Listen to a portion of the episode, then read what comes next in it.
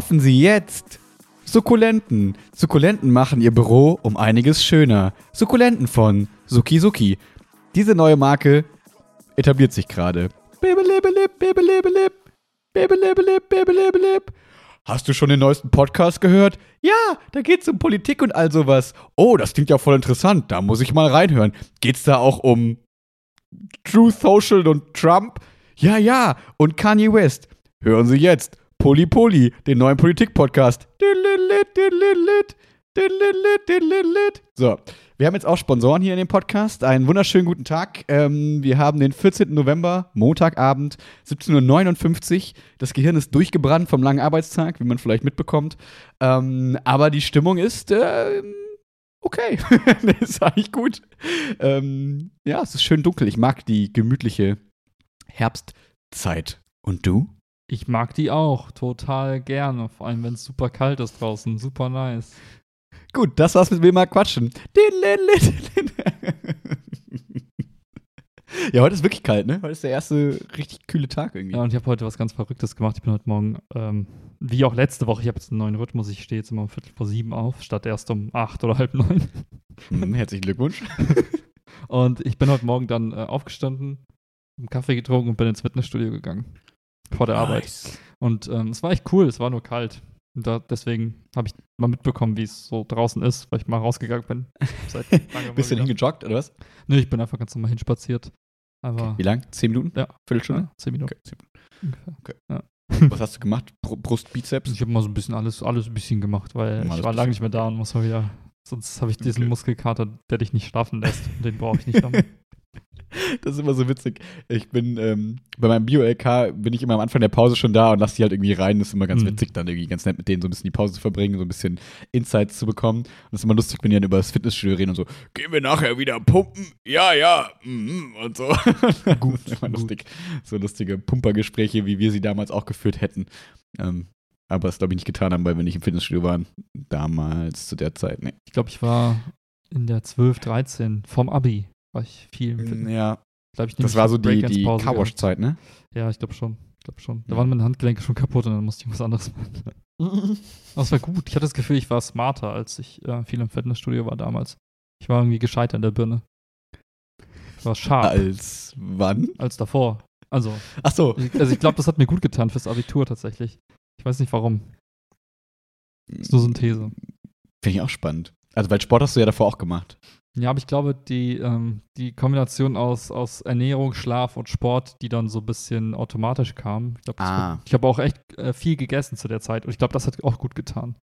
Ich glaube, ich war so einfach gut, gut ausgestattet mit allem, was so der Körper braucht zum, zum Denken. So äh, einfach alles, was irgendwie essbar war, in mich rein. Ich war immer so gut gesättigt, alles hat sich regeneriert, so. Äh, war schon gut. Ja. Ja, und wahrscheinlich, wenn man dann so, ne, das war wahrscheinlich das erste Mal, dass dann Willi sich selbst als Projekt genommen hat, so ungefähr. Und dann so gesagt hat, okay, ich will jetzt das irgendwie angehen und ich will irgendwie, wie ernährt man sich richtig, wenn man das macht? Wie kann ich möglichst viel äh, Profit rauskriegen, sage ich mal, aus dem Fitnessstudio und so. Und vor beim Breakdance war es ja so, okay, wir gehen da abends hin, mal gucken, ob Karan da ist, dann kämpfen wir den ganzen Mhm. Abend oder wir machen irgendwie mit dem Trampolin verrückte Sachen, so. Äh, was natürlich ein einiges unstrukturierterer Sportansatz ist als der dann dann quasi, ne? Ja, auf jeden Fall, auf jeden Fall. Hm. Ja. Ähm, Ja. Wir haben gerade ja in der Vorbesprechung quasi, also der Vorbesprechung, wo wir immer sagen, worüber wir nicht reden wollen und was zensiert werden muss und so weiter und so fort. Ja, Max hat immer so eine richtig lange Liste mit Themen, die ich nicht ansprechen darf.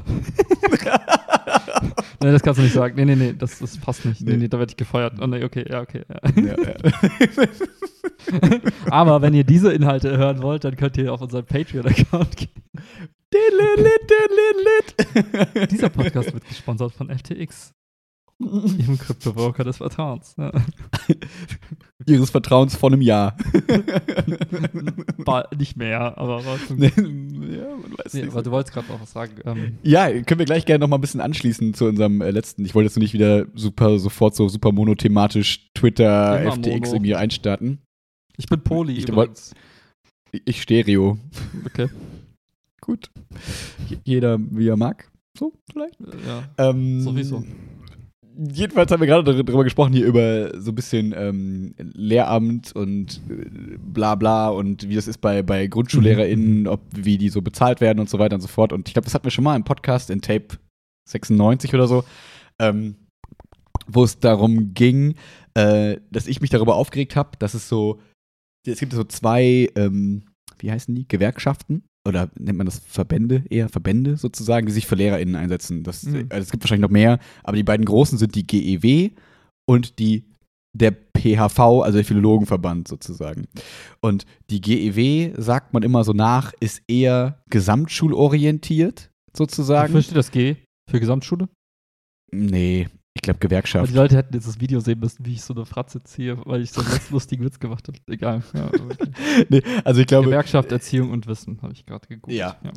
Genau. Ähm, und der Philologenverband. Und man sagt dem Philologenverband so- sozusagen nach, dass er eher gymnasialnah ist. Also so ein bisschen, man könnte sagen, eher so für Elitenbildung Ja. ist, was halt ein Ja. bisschen crazy klingt. Aber ich glaube, es wird deutlich so. Das eine ist eher so, wir wollen weg vom dreigliedrigen Schulsystem, wir wollen Inklusion, wir wollen alle mitnehmen und so ist eher so der GEW-Gedanke. Ja. Und der Philologenverband-Gedanke ist eher so, wir wollen irgendwie ähm, Spitzenleistungen äh, auch fördern und so. Also das, ich finde, auf dem Papier klingt das eine super unsympathisch, das andere sympathisch. Aber ich, ich glaube, beide sind beides. Beide Ja. sind okay im Zweifel irgendwie so. Ähm, zum Beispiel der Philologenverband, da war ja das die, die liebe Frau, die mir da ähm, geholfen hat, Mhm. den Stellenwechsel so zu machen, sozusagen. Ne? Und das hatte jetzt ja nichts mit, also gut, klar kann die vielleicht sagen, ich will mich für meinen Gymnasialtypen einsetzen und der, dass wir wollen ihn im Gymnasium halten, Ja, ja. aber ich bin jetzt auch in der Gesamtschule und das ist alles fein, so, also, naja. So, und ich kriege jedes, jeden Monat kriege ich, alle, hm, weiß ich nicht, alle drei Monate vielleicht kriege ich auch so ein Newsletter vom Philologenverband sozusagen, weil ich aus schlechtem Gewissen natürlich, wie ich bin, wie ich gestrickt bin, die HörerInnen wissen es mittlerweile, bin ich natürlich dann auch eingetreten da, obwohl das eigentlich nicht so meinen Werten entspricht sozusagen. ja, ja. Ähm, dachte aber, okay, ich habe wie so Kirchensteuer. Wenn ich keine Leistung bringe, dann zahle ich die nicht. Aber wenn ich jetzt die Leistung des Philologenverbands quasi dafür quasi angenommen habe, dann kann Mhm, ich auch mhm. dafür bezahlen, so ungefähr, und die unterstützen. Das finde ich okay. Ähm, und krieg so ein Newsletter, wo dann so ein bisschen auch immer so Ansprachen sind, so, liebe Kolleginnen und Kollegen, ähm, die Debatte um die Gleichbezahlung der Grundschulkolleginnen ähm, ist äh, in aller Munde. Blabliblub. Diese Einleitungssätze, die einfach null Inhalt sind. Äh, Ja, ja, ja, aber ich finde, der, der Ton macht so ein bisschen die Musik, so nach Ja. dem Motto, ähm, die anderen und wir und es wurde so ein bisschen so dargestellt wie, das ist alles schön und gut, dass die vielleicht mehr, dass die jetzt mehr Geld bekommen Mhm, sollen, so, mhm. das, das ist auch erstmal nicht so verkehrt, da traut sich keiner zu sagen in diesem E-Mail, das finden wir blöd. Aber gleichzeitig wird dann gesagt, ja, und jetzt müssen wir gucken, wie wir dann wieder mehr Geld bekommen. Also wie wir quasi wieder besser gestellt werden können als die, Ja, weil es ja. geht ja nicht, dass wir gleich bezahlt werden wie die. Sage ich jetzt bewusst Mhm, so mhm, unsympathisch, ne? Ähm, und daraufhin, äh, im Lehrerzimmer, wenn man dann so auf der Couch rumsitzt, ich muss jetzt sagen, ne, im HBG, und man muss wirklich sagen, wir sind absolut kein elitäres Gymnasium, so, ne? Du kennst das HBG. Wir sind einfach ein Ja, ich verstehe gar Dorfgymnasium nicht. Also sozusagen. die einzigen elitären Schulen dieser, dieser ganzen Welt sind Harvard und Stanford. weil die haben halt einfach Billionen von Dollar. Das macht sie elitär. Wahrscheinlich ein Und sie bisschen. können Leute so, ausschließen, aber das HWG schließt ja nicht kategorisch Leute aus. Also Nein, richtig. Und das Einzugsgebiet so in Trostorf ist halt super gemischt. So, da hast du äh, wohlbehütete Kinder und du hast unbehütete Kinder sozusagen, wenn du so willst. Also du hast irgendwie alles irgendwie da rumlaufen Ja, sozusagen, was ich total positiv finde. Und ähm, dann kommen immer solche Themen quasi auf so der Couch im Lehrerzimmer auf und dann finde ich es immer wieder spannend, wie dann doch viele, also wirklich die Mehrzahl, ich Ja. bin da, also wenn ich, ich möchte nicht sagen, ich bin der Einzige, aber ich habe noch nie, jetzt vielleicht habe ich mit den falschen Leuten gesprochen, also wie gesagt, ich möchte jetzt das ganze Kollegium da verurteilen, aber ich habe seltenst jemanden gehört, der gesagt hat, doch, ich finde das eine gute Sache, die GrundschullehrerInnen sollten genauso bezahlt werden wie wir. Ja. Ähm, weil das wäre sozusagen mein Standpunkt, weil auf der einen Seite geht es darum, dass man, das, um um es jetzt gar nicht so groß aufzublasen, also, weil das ist ja im Prinzip, die geben uns das Material, die Schülerinnen Ja. und Schüler, weiter, die sie quasi ausbilden. Und je besser die bezahlt werden, je, wenn man da jetzt sagt, okay, je besser man bezahlt wird, desto besser Mhm. ist die Leistung, weil mehr Le- Stellen dann, da haben wir nicht diesen Mangel an Grundschulen vielleicht, weil mehr Leute das werden wollen und so weiter und so fort. Dadurch verbessern wir direkt ähm, sozusagen die, die Leistungen der Grundschulen, könnte man ja vielleicht Ja. sagen. Also, Ja. das kann man natürlich auch schon angreifen, aber das würde ich jetzt erstmal so sagen, den Take. Ähm, und wir profitieren als Gymnasium total davon, Mhm. weil wir besser ausgebildete Kinder sozusagen kriegen. Klingt alles sehr technisch, aber könnte man erstmal vielleicht so sagen. Ja. Und außerdem, mir nimmt ja keiner was weg. Also wer tut mir jetzt weh, wenn die gleich bezahlt werden, sozusagen? Aber warte Das mal. Aber ja? Max, auf Gymnasium arbeitet man doch viel härter als Lehrer. Exakt. Das ist das Argument. Ergo, Was ist mit den Korrekturen? ergo Verantwortung, Leute, Abitur und die so. auf dem Bau arbeiten, am meisten verdienen, weil die arbeiten ja am härtesten. Gemessen an Aber den die Kalorien pro. Stunde. Ja, willst Ja. du mal ein Haus einkrachen sehen auf eine dreiköpfige Familie? Wie cool ist das denn? okay, war nur Spaß. Also, sorry. Nein, nein, nein, nein, du hast absolut recht. Aber das sind genau die Argumente. Das ist einmal so dieses, so Korrekturen ist doch viel mehr Aufwand, also dass wir einfach mehr arbeiten. Ja, ja. Äh, Und genauso das Argument der Verantwortung über das Abitur. Wir vergeben doch den höchsten Bildungsabschluss in Deutschland, Max. Wie kannst du das denn, wie kannst du denn das anders sehen? Also, also ich finde es, also ich, es tut mir leid, ich kann das nicht neutral wiedergeben, aber ich finde es völlig ein Wahnsinn, weil man kann ja genauso gut sagen, die Grundschulen teilen quasi die Kinder sozusagen ein, auf welchen Lebensweg sie gehen. So werden die jetzt quasi am Gymnasium, auf Gymnasium mit einer Empfehlung geschickt Mhm. und kriegen dadurch alle Möglichkeiten später offen sozusagen oder werden die mit einer Hauptschulempfehlung eingeteilt und müssen, wenn sie alle Möglichkeiten haben wollen, sich den Arsch aufreißen, um ansatzweise nur irgendwie in diese Richtung zu kommen. Was in meinen Augen irgendwie noch viel, viel mehr Verantwortung irgendwie ist, aber klar, das kann man nicht messen irgendwie, ne?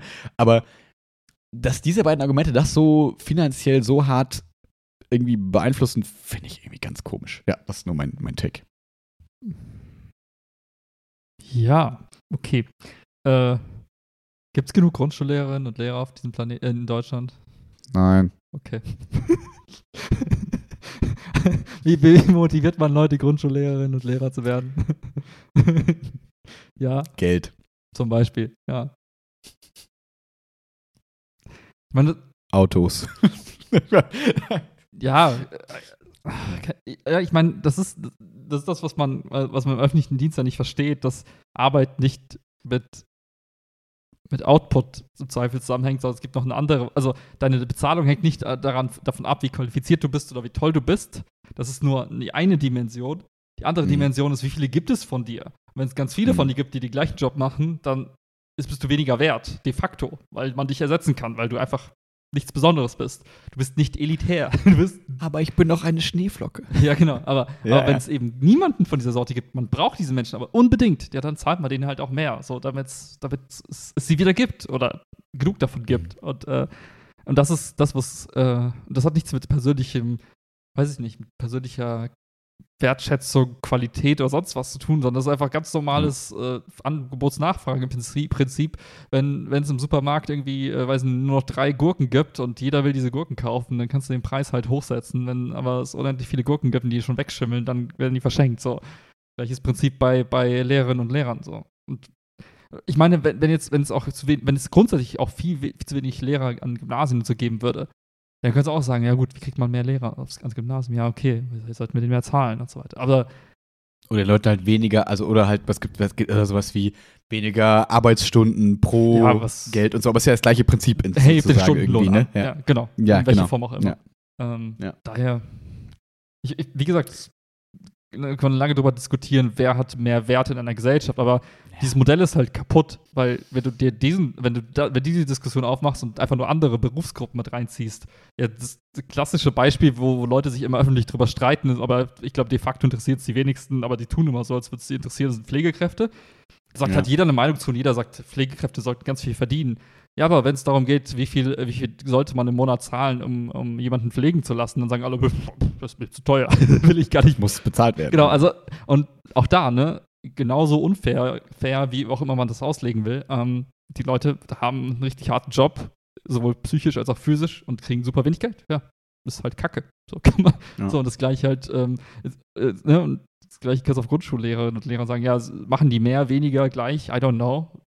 Der eine so, der andere so. Ich glaube, das ist nicht mal Mhm. zu verallgemeinern auf, auf grundsätzlicher Ebene. Und das ist die Frage, ja gut, ähm, wenn es wenig davon gibt, zahl halt mehr, dann gibt es wieder mehr davon und alles ist gut, alle sind happy.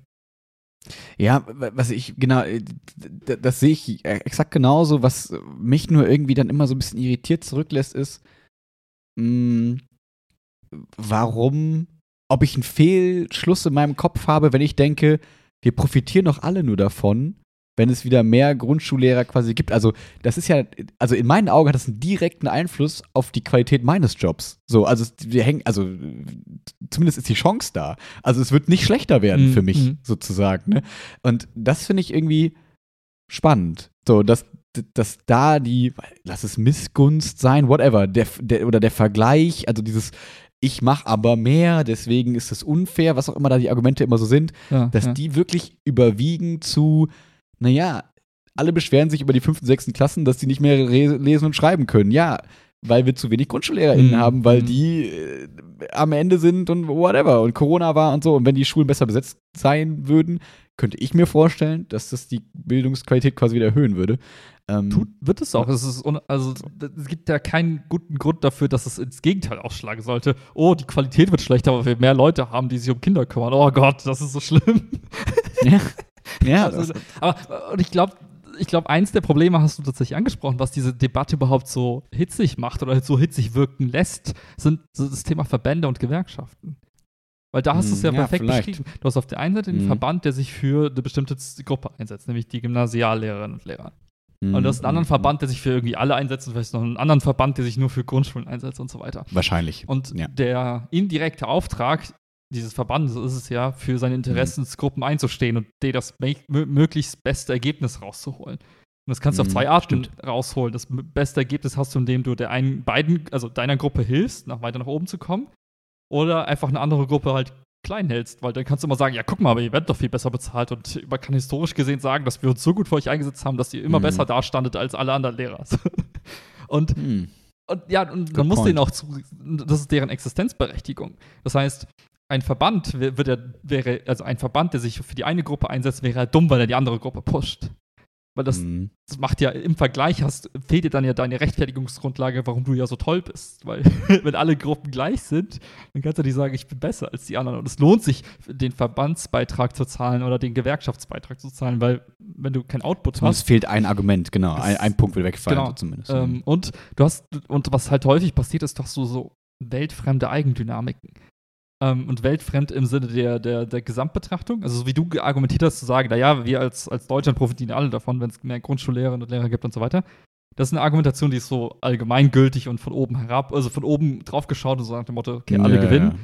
Aber der Verband ist ja dann in seinem, in seinem Fokus auf eine bestimmte Gruppe von Menschen und die sagen, hey, wir müssen diesen Menschen irgendwie helfen und alles andere ist uns egal, sinngemäß. Mhm. Also das im Extrem, in der reinsten Form, guckst du ja nur auf die eine Gruppe. Du kannst ja nicht argumentieren, ja, wir müssten jetzt ein Opfer bringen und unsere Interessensgruppe vernachlässigen, um gesamtgesellschaftlich irgendwas Tolles zu bewirken.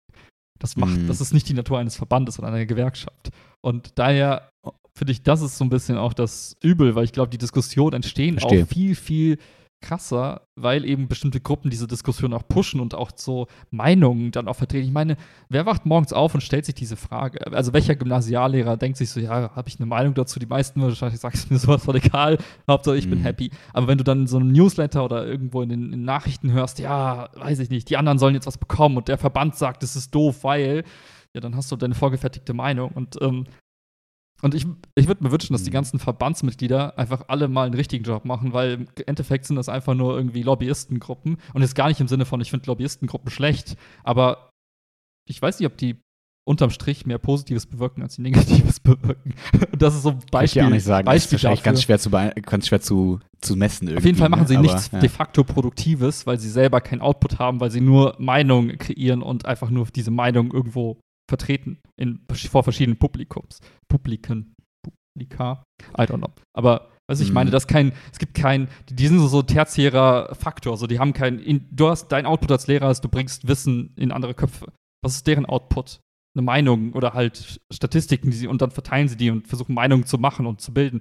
Ich mir so, Leute, mach was Produktives. Ähm, ja gut, man könnte jetzt, oder im positiven Sinne könnte man jetzt ja sagen, die, ähm, wie soll ich sagen, die tragen die die Stimme an die Politik sozusagen? Oder ist es nicht so ein bisschen auch die Verzahnung sozusagen dann zwischen Bezirksregierung und LehrerInnen, so dass Klar, man sagen kann, klar. okay, ne, dass das so ein bisschen der Output ist, aber klar, Aber das, es ist, aber es ist auch da, ne? Das ist ja keine, keine direkt das könnte gewählte ich ja auch Vertretung. direkt machen. Genau, ja, das könnte. sollte das ja die Bez Doch, ist, glaube ich, direkt gewählt sogar. im Verband durch die Mitglieder. Ich glaube, du wählst so. Personal, irgendwie, du, Aber es Personalrat, ist so das dritte, Gedöns, also das irgendwie dritte, hängt das so drittes, zusammen. drittes Ding Ja, ja. und Konstrukt. Eigentlich könnte auch ja. die Bezirksregierung eigentlich die Interessen der, der Angestellten ja vertreten. Das stimmt, das, das stimmt eigentlich. Im besten Fall hast du quasi einen Kummerkasten oder irgendwie eine, eine Dings, wie nennt, wie nennt man das, so, so ein Ticketsystem, Ja, ja. wo ich hingehen sagen kann, sagen kann, übrigens, ich finde, das ist so und so und dann liest das irgendwie Bezirksregierung und so weiter.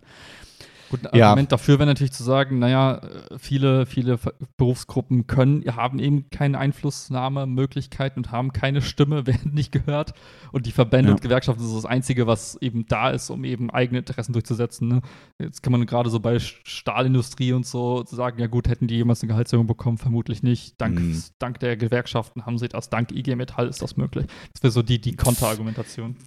Genau, man könnte wahrscheinlich sagen, so, wir haben ja damals auch diesen Corona-Bonus dann eben auch als Lehrerinnen und Lehrer bekommen, sozusagen, irgendwie vom Land und so. Das sind wahrscheinlich bestimmt Sachen, wo die, weiß ich nicht, 100 Euro mehr rausgehandelt haben oder keine Ahnung was. Ich könnte mir vorstellen, dass da, äh, eventuell- aber ich will die Ja. gar nicht in Schutz nehmen. Ich habe wirklich keinen Schimmer. Es gibt Gründe, warum ich mich jahrelang quasi dagegen ausgesprochen habe. Ich habe jetzt halt einmal direkt quasi den Nutzen quasi gesehen, Mhm. weil ich gemerkt habe, okay, es gibt einfach keine Informationsquellen sozusagen. Das war ja damals die Diskussion, dass dann selbst Herr Last mir sagt, naja, sprechen Sie mit dem Personalrat. Der Personalrat ist irgendwie gleichzeitig auch irgendwie Verband. Ja. Und dann spreche ich mit den Verbänden. Oder der Personalrat sagt mir so, ja, sprechen Sie mit den Verbänden. Und man denkt so, hä, aber ihr seid doch die, die dafür verantwortlich sind. Warum sagt ihr mir nicht, was los ist? Und warum muss es über einen Dritten gehen, der Verband? Der irgendwelche Position hat der jetzt? Und wieso und so? Und warum hatten nur die Antworten für mich, die aber eigentlich ihr wissen müsstet da oben? Also da oben, ne? So, Ja. also es ist irgendwie ein merkwürdiges System, weswegen ich gelernt, also ich da gemerkt habe, so, irgendwie haben die einen Sinn, Ja, aber klar, eigentlich in der guten Welt sollten die diesen Sinn nicht haben, sondern eigentlich sollten das anders funktionieren sozusagen. Und die gibt es, glaube ich, nur, weil irgendwas anderes nicht funktioniert sozusagen. Ja, das ist, Das ist ja das, ist das, das Lustige, wenn du es mal bei Licht betrachtest. Du hast in der, in der Beamtenstruktur hast du eine relativ klare Einbahnstraße, die gezeichnet wird dadurch, dass man sagt, naja, du kriegst halt Anweisungen und du kriegst, du machst halt diesen Deal, du wirst verbeamtet und damit gibst du bestimmte Rechte ab. Absolut. Eins ja. dieser Rechte ist, Rechte zu demonstrieren. Was Ja. das Instrument ist, um eben seine Interessen zu vertreten. Weil wenn dir einer irgendwann mal auf den Schlips tritt und sagt, naja, du musst jetzt mehr arbeiten für weniger Lohn, dann gehst du demonstrieren. Das ist so die- dieser klassische Zweck einer Gewerkschaft, auch zu sagen, hey, wir trommeln, trommeln alle zusammen und bauen Druck auf. Und das gibst du ja ab und deswegen ähm, hast du eigentlich keinen kein Feedback-Mechanismus nach oben. Und selbst wenn du ihn hast, ist er einfach nicht so viel wert, weil du kannst dich ja nicht zum Kollektiv irgendwie bündeln und dann sagen, finden das jetzt doof. Alle Grundschullehrer Ja. der Welt finden das jetzt doof, wir möchten mehr Geld. Funktioniert ja de facto nicht, aber das heißt, das Recht hast du abgegeben. Deswegen in dem Kontext umso besser quasi, dass es so eine Konstellation vielleicht auch gibt, um irgendeine Möglichkeit haben, irgendeine Stimme zu haben. Ähm, Ja. Ja, genau. Ich, genau, ich glaube, der, der, einzige Punkt, der mir irgendwie so ein bisschen übel aufstößt, ist immer, dass ich mir das, dass ich mir dann so denke, du hast doch keinen Nachteil davon. Warum ist das so ein emotionales Thema im Gymnasiallehrerzimmer, wo wo alle so eine klare Meinung Ja, haben? Aber Ich finde immer den Punkt ganz oder? gut.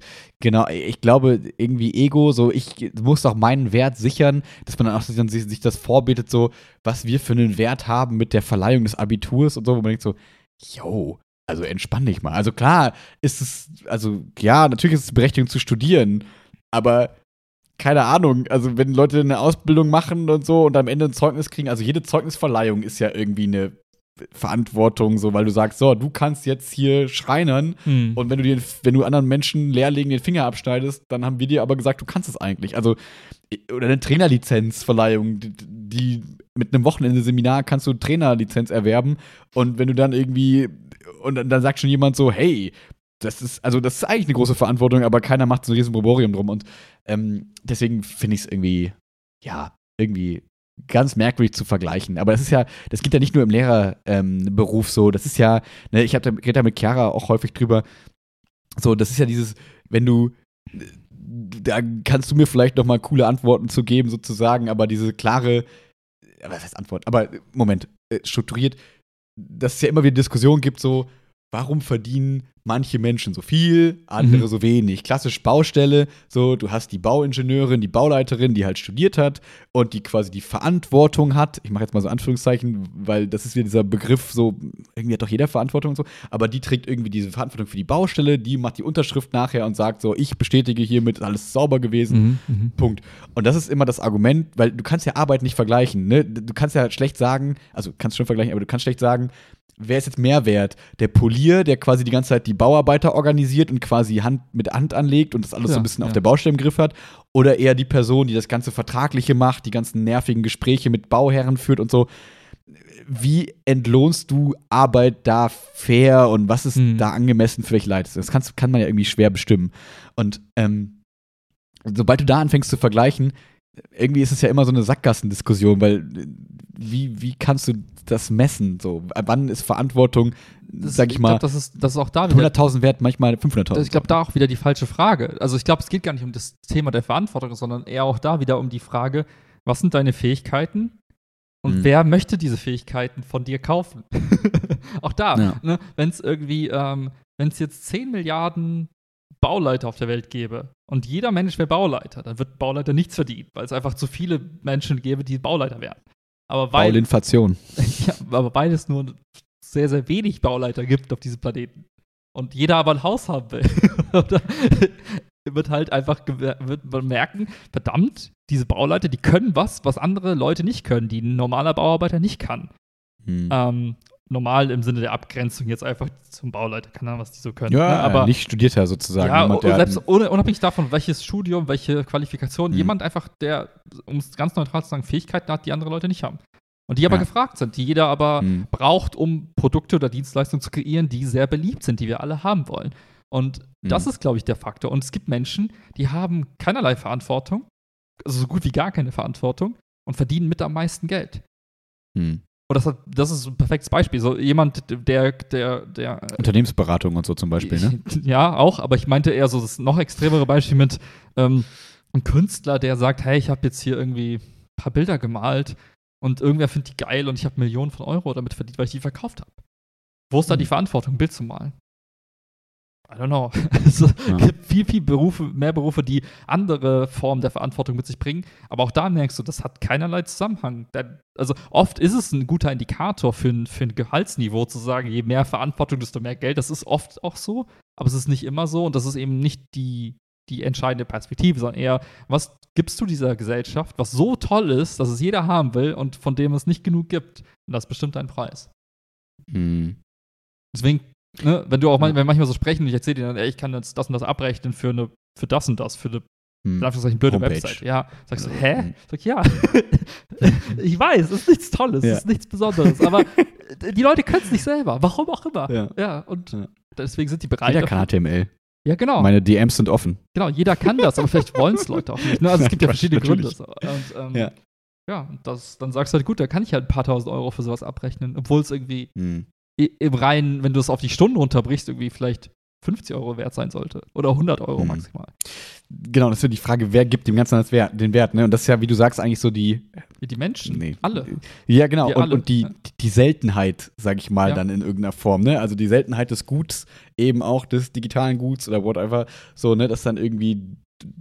Ja, und es kann ja auch für den einen, kann ja dieser Dienst eine Million Mhm. wert sein, sozusagen. Und für den anderen, der auch sagt, ja, ich kann es auch selber machen, aber ich fände es ganz geil, wenn du es machst, dem ist es dann vielleicht 100 Euro wert, sozusagen, weil dann macht es halt im Zweifel eben selber. Und wer anders, der das dringend braucht und nur das das fehlende Puzzlestück ist für seinen, für seinen Vertrieb Ja, sozusagen, der wird dir wahrscheinlich mehr dafür zahlen. So, deswegen, Genauso entstehen Ja. ja, das ist ja die Definition eines Marktes. Jemand, der sagt, ich Ja. will, und jemand anders sagt, der ich, sagt, ich kann. Und dann guckt man, ob es vom Preis her passt. Und das ist ja, Mhm. also das ist ja das typische Ding. Ding. Ich schreibe als Selbstständiger ein Angebot. Das heißt, ich sage, ich signalisiere einen Preis und sage, das hätte ich gerne.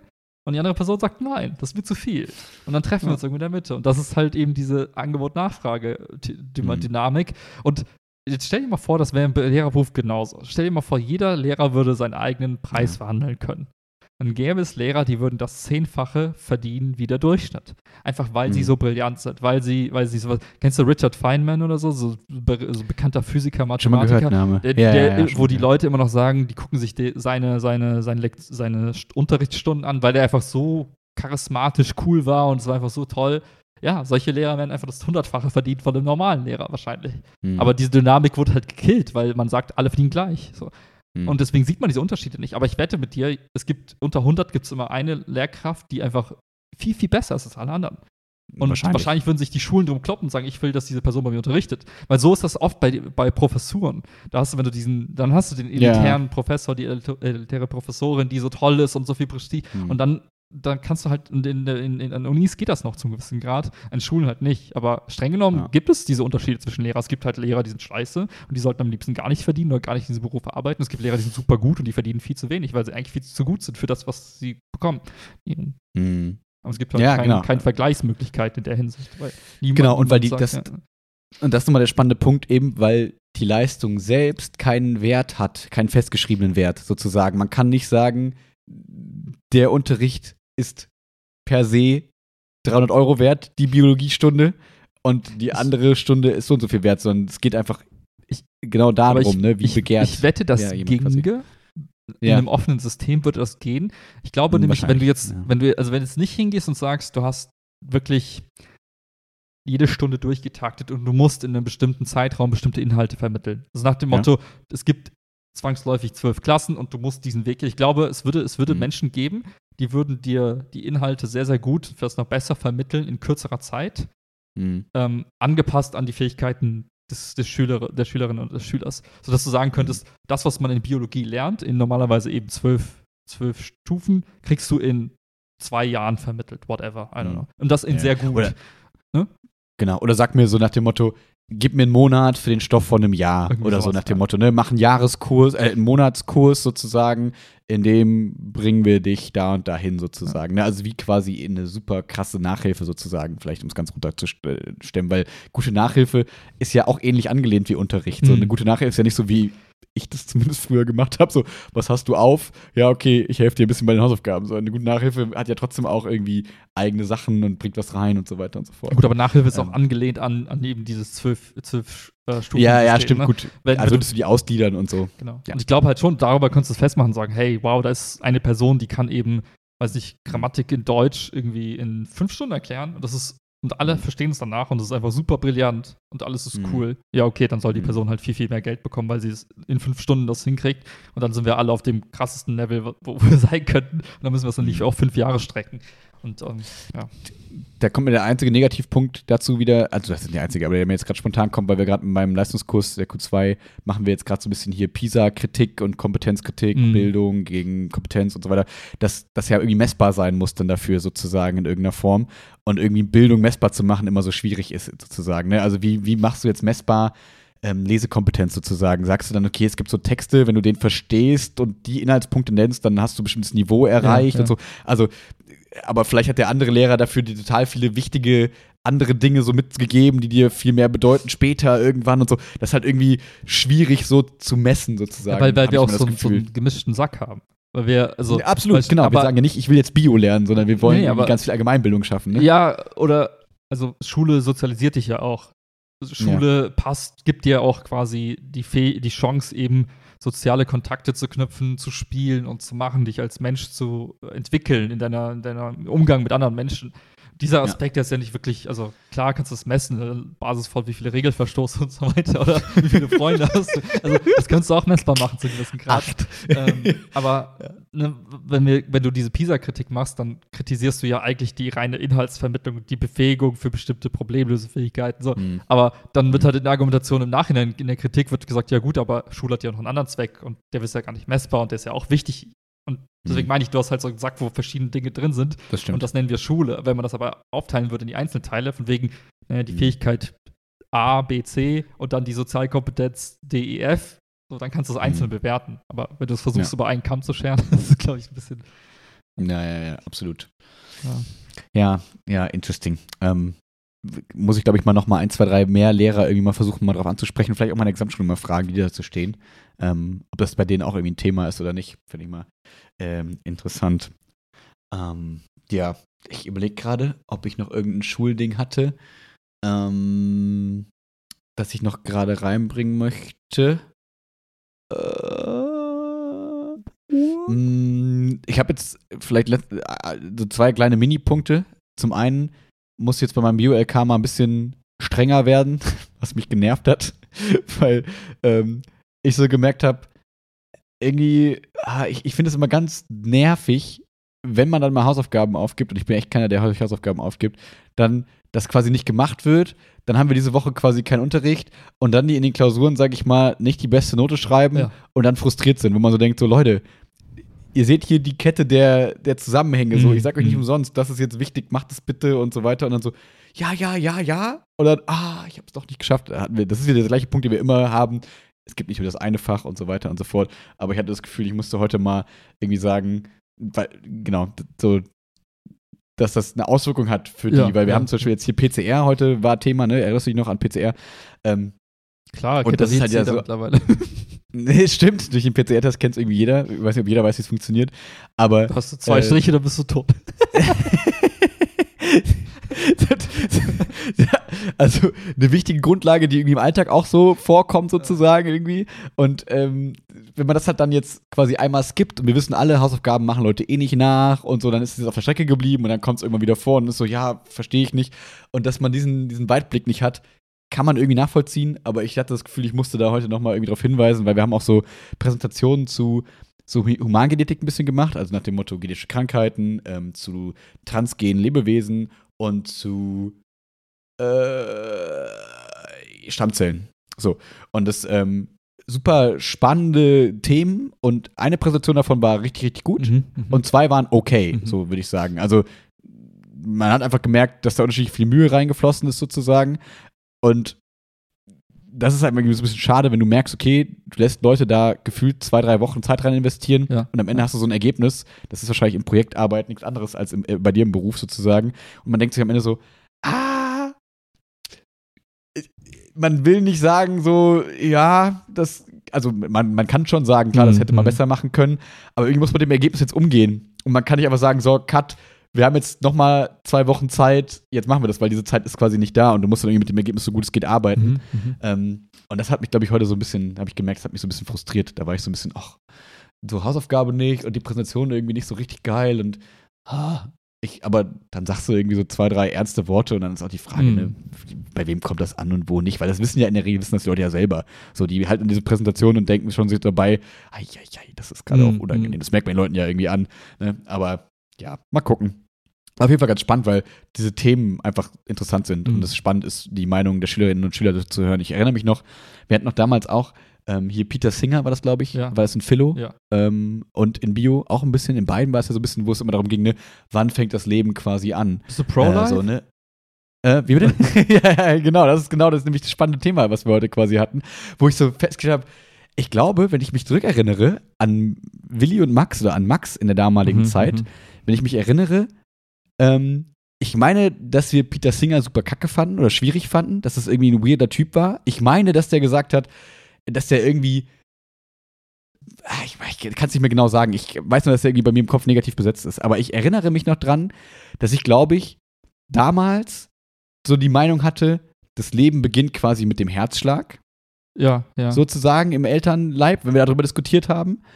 Und jetzt, als ich diese Reihe vorbereitet habe und so ein bisschen damit darüber nachgedacht habe, ist mir nochmal klar geworden, wie komplex Menschen sind und mhm. Themen mhm. sind. Weil ich selber bei mir festgestellt habe, wenn wir darüber sprechen, genau wie du gesagt hast, diese Pro-Life-Debatte und wir reden über diese schwierigen Menschen, die vor irgendwelchen Abtreibungskliniken stehen und den Frauen da irgendwie das Leben zur Hölle machen und irgendwie ein schlechtes Gewissen mhm. machen mhm. und whatever, dann würde ich klar sagen, äh, Leute, das lasst ihr mal schön die Leute selbst entscheiden, das ist deren Entscheidung und so weiter und so fort. Aber zum Beispiel bei der Diskussion, wenn es um ähm, wiefern, so, inwiefern sollten wir viel mit embryonellen Stammzellen forschen und so weiter und so fort und wie, inwiefern sollten wir quasi Embryonen töten, sozusagen, um an die Stammzellen zu bekommen, da wäre ich quasi relativ klar in dem Punkt, naja, das Leben beginnt mit Verschmelzung von Spermien und Eizelle, weil wir haben dann quasi einen Organismus, also einen Zellhaufen Mhm, sozusagen, mhm. aber der zu einem Organismus werden kann. Und wenn wir das verhindern, nehmen wir, verweigern wir quasi einem Lebewesen auf die Erde zu kommen, sozusagen. Ne? Und wenn wir jetzt sagen, wir stellen da irgendwelche genetischen Krankheiten im Erbgut fest, ne, so schwierige Diskussion, ne? Ab wann ist es okay? Welche Erbkrankheit sollte man Ganz schwierig, ne? Also sollte man quasi unterbinden als Gesellschaft, welche nicht, ist nicht jedes Lebens lebenswert. Und dann merkt man auf einmal selber im Kopf so, oh fuck, jetzt rede ich gerade wie diese schwierigen Menschen, die vor diesen Abtreibungskliniken sprechen, aber in einem anderen Kontext und dadurch ist es wieder irgendwie okay für einen selber. Und da habe ich selber so bei, dem, bei der Diskussion im Unterricht gemerkt, ah, spannend, wie in unterschiedlichen Kontexten die Definition Mhm. von zum Beispiel Leben und was ist okay und was nicht irgendwie schwankt. Und das war so komisch, nicht selber so einen klaren Standpunkt zu haben, das, der für alles gilt, Mhm. sondern zu sagen, naja, wenn mich die Person jetzt fragen würde, habe ich den Standpunkt, in dem Kontext habe ich den Standpunkt. Und das war komisch, aber irgendwie Das- spannend für da, mich selber. Da merkst du halt auch, wie diese Debatten halt moralisch oft inkonsistent sind, weil sie teilweise sehr utilitaristisch diskutiert werden, im Sinne der, Mhm. was ist das Ergebnis, wie, wie, wem nützt es? Und gerade bei Stammzellenforschung hast du halt oft dieses Argument. Auf der anderen Seite hast du dann Menschen, die, Ja. die gleichzeitig, die, die utilitaristisch argumentieren im nächsten Atemzug, aber dann sehr, sehr kategorisch äh, sind und sagen, nein, ich schließe das kategorisch aus, für mich ist das immer X oder Y. Und, Mhm. und, und dann wechselst du das, den Kontext und die gleiche Argumentation dreht sich um 180 Grad in die andere Richtung. Und das, das ja, Mhm. und ich weiß gar nicht, was ich dazu sagen will, außer dass es eine Beobachtung ist. Das ist halt, wie bei dir jetzt auch, wie du es selber beschrieben hast, es kann das gleiche, die gleiche Fragestellung sein, die gleiche Definition und trotzdem gibst du eine andere Antwort, je nachdem, welcher Kontext ist. Was irgendwie in Ja. sich interessant ist, weil eigentlich Richtig. definierst du nicht, wann steht das Le Leben, sondern wann ist es mir wert, ein vielleicht ein Leben, wir haben es, wir wissen es nicht, wir könnten Mhm. sich einig zu opfern oder nicht. Mhm. Und dann, das ist eigentlich die eigentliche Frage, die dahinter steckt und gar nicht, bin ich pro-life, sondern nee, Ja. bin ich pro-Outcome X oder pro-Outcome Y? Ja, ja, ja, Ja. ja. Das ich glaube, das ist auch Ja. eine Frage, die kriegt, also ich weiß gar nicht, ob man die gelöst bekommt. Man muss halt für sich als Gesellschaft eine Entscheidung treffen im Sinne der Gesetzgebung. So, will ich A oder will ich B? Weil beides, Hm. kriegt, also beides geht irgendwie nicht. Ja. Ja, äh, genau. Und ich, aber ich musste da so an mich oder uns früher so denken.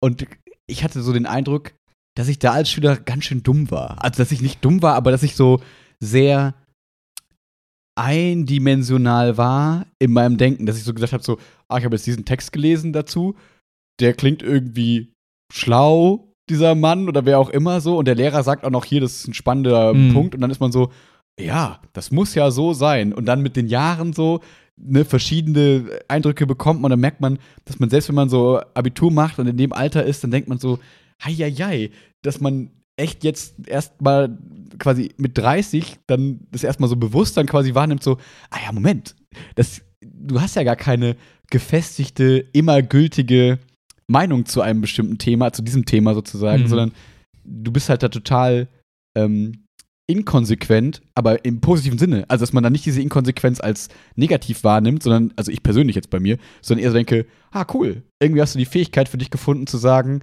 naja, irgendwie müssen wir uns immer die Einzelsituation und so weiter irgendwie anschauen in irgendeiner Form, weil ich jetzt ja kein Gesetzgeber bin. Klar, wenn ich jetzt Gesetze machen müsste, müsste ich anders argumentieren, aber für mich persönlich als Gut, du kannst auch sagen, es gibt diese, eine du Meinung. kannst auch eine Ausnahmenliste definieren. Ne? Auf Basis deines Ja, Standpunkts ja, kannst du ja, sagen, naja, in den, den Ja, Fällen stimmt. ist es okay und dann, ansonsten ist es kategorisch verboten. Das wäre ja eine Ausprägung einer Gesetzesvariante. Stimmt. Ja. Stimmt, stimmt, stimmt, stimmt, absolut. Nur da, auch da bin ich dann wieder alt oder reif genug sozusagen, zu sagen, ich weiß nicht, ob mein moralischer Kompass zum Kompass aller werden sollte, weil es bestimmt Dinge gibt, die ich einfach nicht sehe und nicht auf dem Schirm habe. Und ich habe das Gefühl, dass ich damals in der Q1 oder Q2 unserer Zeit damals schon dachte, dass mein moralischer Kompass so geil ist, dass er für alle gelten sollte. Ich glaube, Ja, ich habe ein bisschen an oder, Selbstüberschätzung gelitten. oder auch jetzt denken wir, boah, der ist schon richtig gut und in zehn Jahren wir denken, was war mit damals Zwischendurch, absolut, ja. Aber ich glaube, das ist die natürliche Entwicklung auch. Und, und die, die Ja. dreht sich dann auch wieder. Ich glaube, das gibt so einen Höhepunkt, wo man so kognitiv so möglichst äh, scharf, Scharf. es scharf ist. Und ja, dann, wir dann, wieder. und dann geht das wieder runter irgendwann im Alter. Also Ich weiß nicht, wann diese Peakphase ist. Auf Ja, ja, auch. jeden Fall sollte man das viel ins Gym gehen, um die möglichst aufrechtzuerhalten. Aus meinem N gleich 1 habe ich herausgefunden, wenn man ins Gym geht, ist man möglichst scharf. Ja. ja, das war auf jeden Fall so ein bisschen meine Beobachtung und fand es eben ganz spannend, dann eben auch die, die, die, die Punkte so ein bisschen der, der, der Kids sozusagen Mhm, zu hören, mhm. ähm, wo ich mich selber erwischt habe und gemerkt habe, ich muss mich bremsen, dass ich dann nicht meine Standpunkte predige. So, ne, dass man so dann, weil man dann so meint, so, ja, aber so muss man das doch sehen. So, man merkt so in einem ist so, ah, ich würde dir gerne sagen, dass das schon irgendwie schwierig ist, vielleicht oder irgendwann oder das kommt und mach mal das. Mhm. Aber dann zu sagen, nee, ist vollkommen fein. Und dann bin ich auch irgendwann zu dem Punkt gekommen, dass ich einfach gesagt habe, also meine, meine Quintessenz, die ich dann so ein bisschen für mich da rausgezogen habe und für den Kurs sozusagen, ähm, dass wir quasi eben, dass, dass der Sinn vom Bio-Jahr quasi für mich ist, denen im Prinzip die Skills an die Hand zu geben, selber fundierte Entscheidungen zu treffen, sozusagen. Dass sie quasi, wenn wir jetzt über Pro- oder Kontra-Gentechnik, um Mhm, mal ein bisschen mhm. das Thema so ein bisschen zu entspannen, sprechen, ähm, dass sie dann nicht sagen, oh, da hat jetzt jemand gesagt, Gentechnik ist schlecht, ich folge dem Ganzen und das muss bestimmt so sein, weil der sagt das so. Ja. Oder es ist super, weil, sondern dass die sagen können, okay, ich kann die biologischen Hintergründe irgendwie verstehen. Ich verstehe, dass wenn ich jetzt eine genveränderte Tomate esse, dieses Erbgut nicht einfach in mich eingebaut wird und ich auf einmal Tomaten-DNA habe, weil das biologische Wissen habe ich sozusagen. Ja, ja. Aber gleichzeitig kann ich auch eben mich informieren und verstehe, okay, es kann aber durch das, er durch das äh, Saatgut dann irgendwie schwierige, schwierige Monopolarbeit geleistet werden und so weiter und so fort. Dass es halt eher darum geht, anstatt zu sagen, du musst jetzt pro oder contra Mhm. Gentechnik sein und diesen Standpunkt musst du haben. Weil das ist irgendwie schwierig, finde ich, da jemanden drauf festzunageln. Ich, ich finde es auch, ich bin auch nicht, ich bin mir nicht sicher, ob ich das gut oder schlecht finde. Also die, die Vermischung von, von Disziplinen teilweise. Also gerade wenn Mhm, du Biologie versteh ich. nimmst und sagst, wir machen jetzt äh, Thema Genmanipulation. Mhm. Das ist, das war ja bei uns in der Schule zu dem Zeitpunkt auch sehr häufig so, dass, wie du es gerade beschrieben hast, man hat eben erst die Inhalte aufgearbeitet, man hat Gentechnik verstanden, man hat die ganzen Methoden. Dann hast du so. ethische Diskussionen. Und dann hast du immer die ethische Diskussion mit dran. Auf der einen Seite finde ich es total spannend, weil du musst es auch üben. Ich glaube, diese Perspektiven einzunehmen und eben zu reflektieren, ist, Mhm. je häufiger du das in bestimmten konkreten Kontexten übst, desto besser wirst du da drin. Auf der einen Seite hat das natürlich die, diese, diese, diesen, dann neigst du dazu, das als Default auch immer quasi abspielen zu lassen. Das heißt, du wirst mit irgendeinem Thema konfrontiert. Das erste, was du tust, ist die ethi der ethische Diskurs auf diese, ne? Und Mhm. unabhängig davon, ob du die Inhalte verstanden hast oder nicht. Und Ah, verstehe. Ja, verstehe. und, und, Mhm. und das ist sowas, so eine persönliche Beobachtung, die ich jetzt im ganzen Berufsleben hatte. Äh, Gerade bisschen, wenn du noch so ein bisschen Alter dazu kommt und mehr Distanz zur, zur, zur Materie, dann hattest du häufig diese, diese German Angst, dass Leute halt Angst haben vor was Neuem und automatisch immer diesen ethischen Diskurs führen, ohne aber die Connection zu dem, also ohne dieses, was in der Schule gemacht wird, hier ist dein Wissen, also hier Mhm. sind Fakten, jetzt diskutiere, sondern einfach nur, oh, hier ist eine Information, so nach dem Motto, du kannst jetzt digital unterschreiben, hier ist eine Kryptologie, Krypto, äh, Kryptotechnik, die das erlaubt, jetzt gar nicht Krypto-Coins, sondern wirklich einfach Ver Verschlüsselung von Informationen. Ähm, was ja ständig passiert, was ja immer äh, Genau. hinter allem steckt. so, oh, damit kannst du jetzt das, jetzt kannst du die Unterschrift ersetzen. Und dann war es so, oh Gott, aber das ist doch, ist das sicher? Vielleicht nicht. Und was Mhm. könnte passieren? Was wäre der Worst Case? Und da beginnst du diese Analyse, dieser, dieses, dieser, Mhm. dieses Muster, was du halt gelernt hast. Und deswegen bin ich hin und her. Auf der einen Seite denke ich, es ist cool, das zu üben. Auf der anderen Seite neigst du dann manchmal auch dazu, es einfach zu tun, ohne den Mhm. Thema eigentlich verstanden zu haben. Und dann ist die Frage, wie viele falsche Schlüsse ziehst du für dich? Und wie viel Mhm. äh, bremst du eigentlich dich selbst, den Fortschritt der Welt und so weiter und so fort. Weiß ich nicht. Ist Ja, halt das nur so, so ein Gedanke, der mir kam gerade. Ja, verstehe. Ich glaube, im Best Case verknüpfst du halt dann auch als Lehrer oder auch als Kurs sozusagen, verknüpfst du dann auch dieses, okay, ich informiere mich zu einem Thema und dann führe ich diesen ethischen Diskurs sozusagen und nicht andersrum. Ja, genau. Ich führe einen ethischen Dis- Diskurs über ein Thema, wo wir alle mit unserem Bauchgefühl argumentieren und am Ende schreiben wir uns alle an, weil wir einfach keine, äh, keine, Ja, alle das keinen Plan dann haben. Lanz, Markus Lanz oder andere Talkshows. Absolut, absolut. Das war auch äh, spannende Memes aus letzter Woche. Können wir gleich noch kurz drüber sprechen.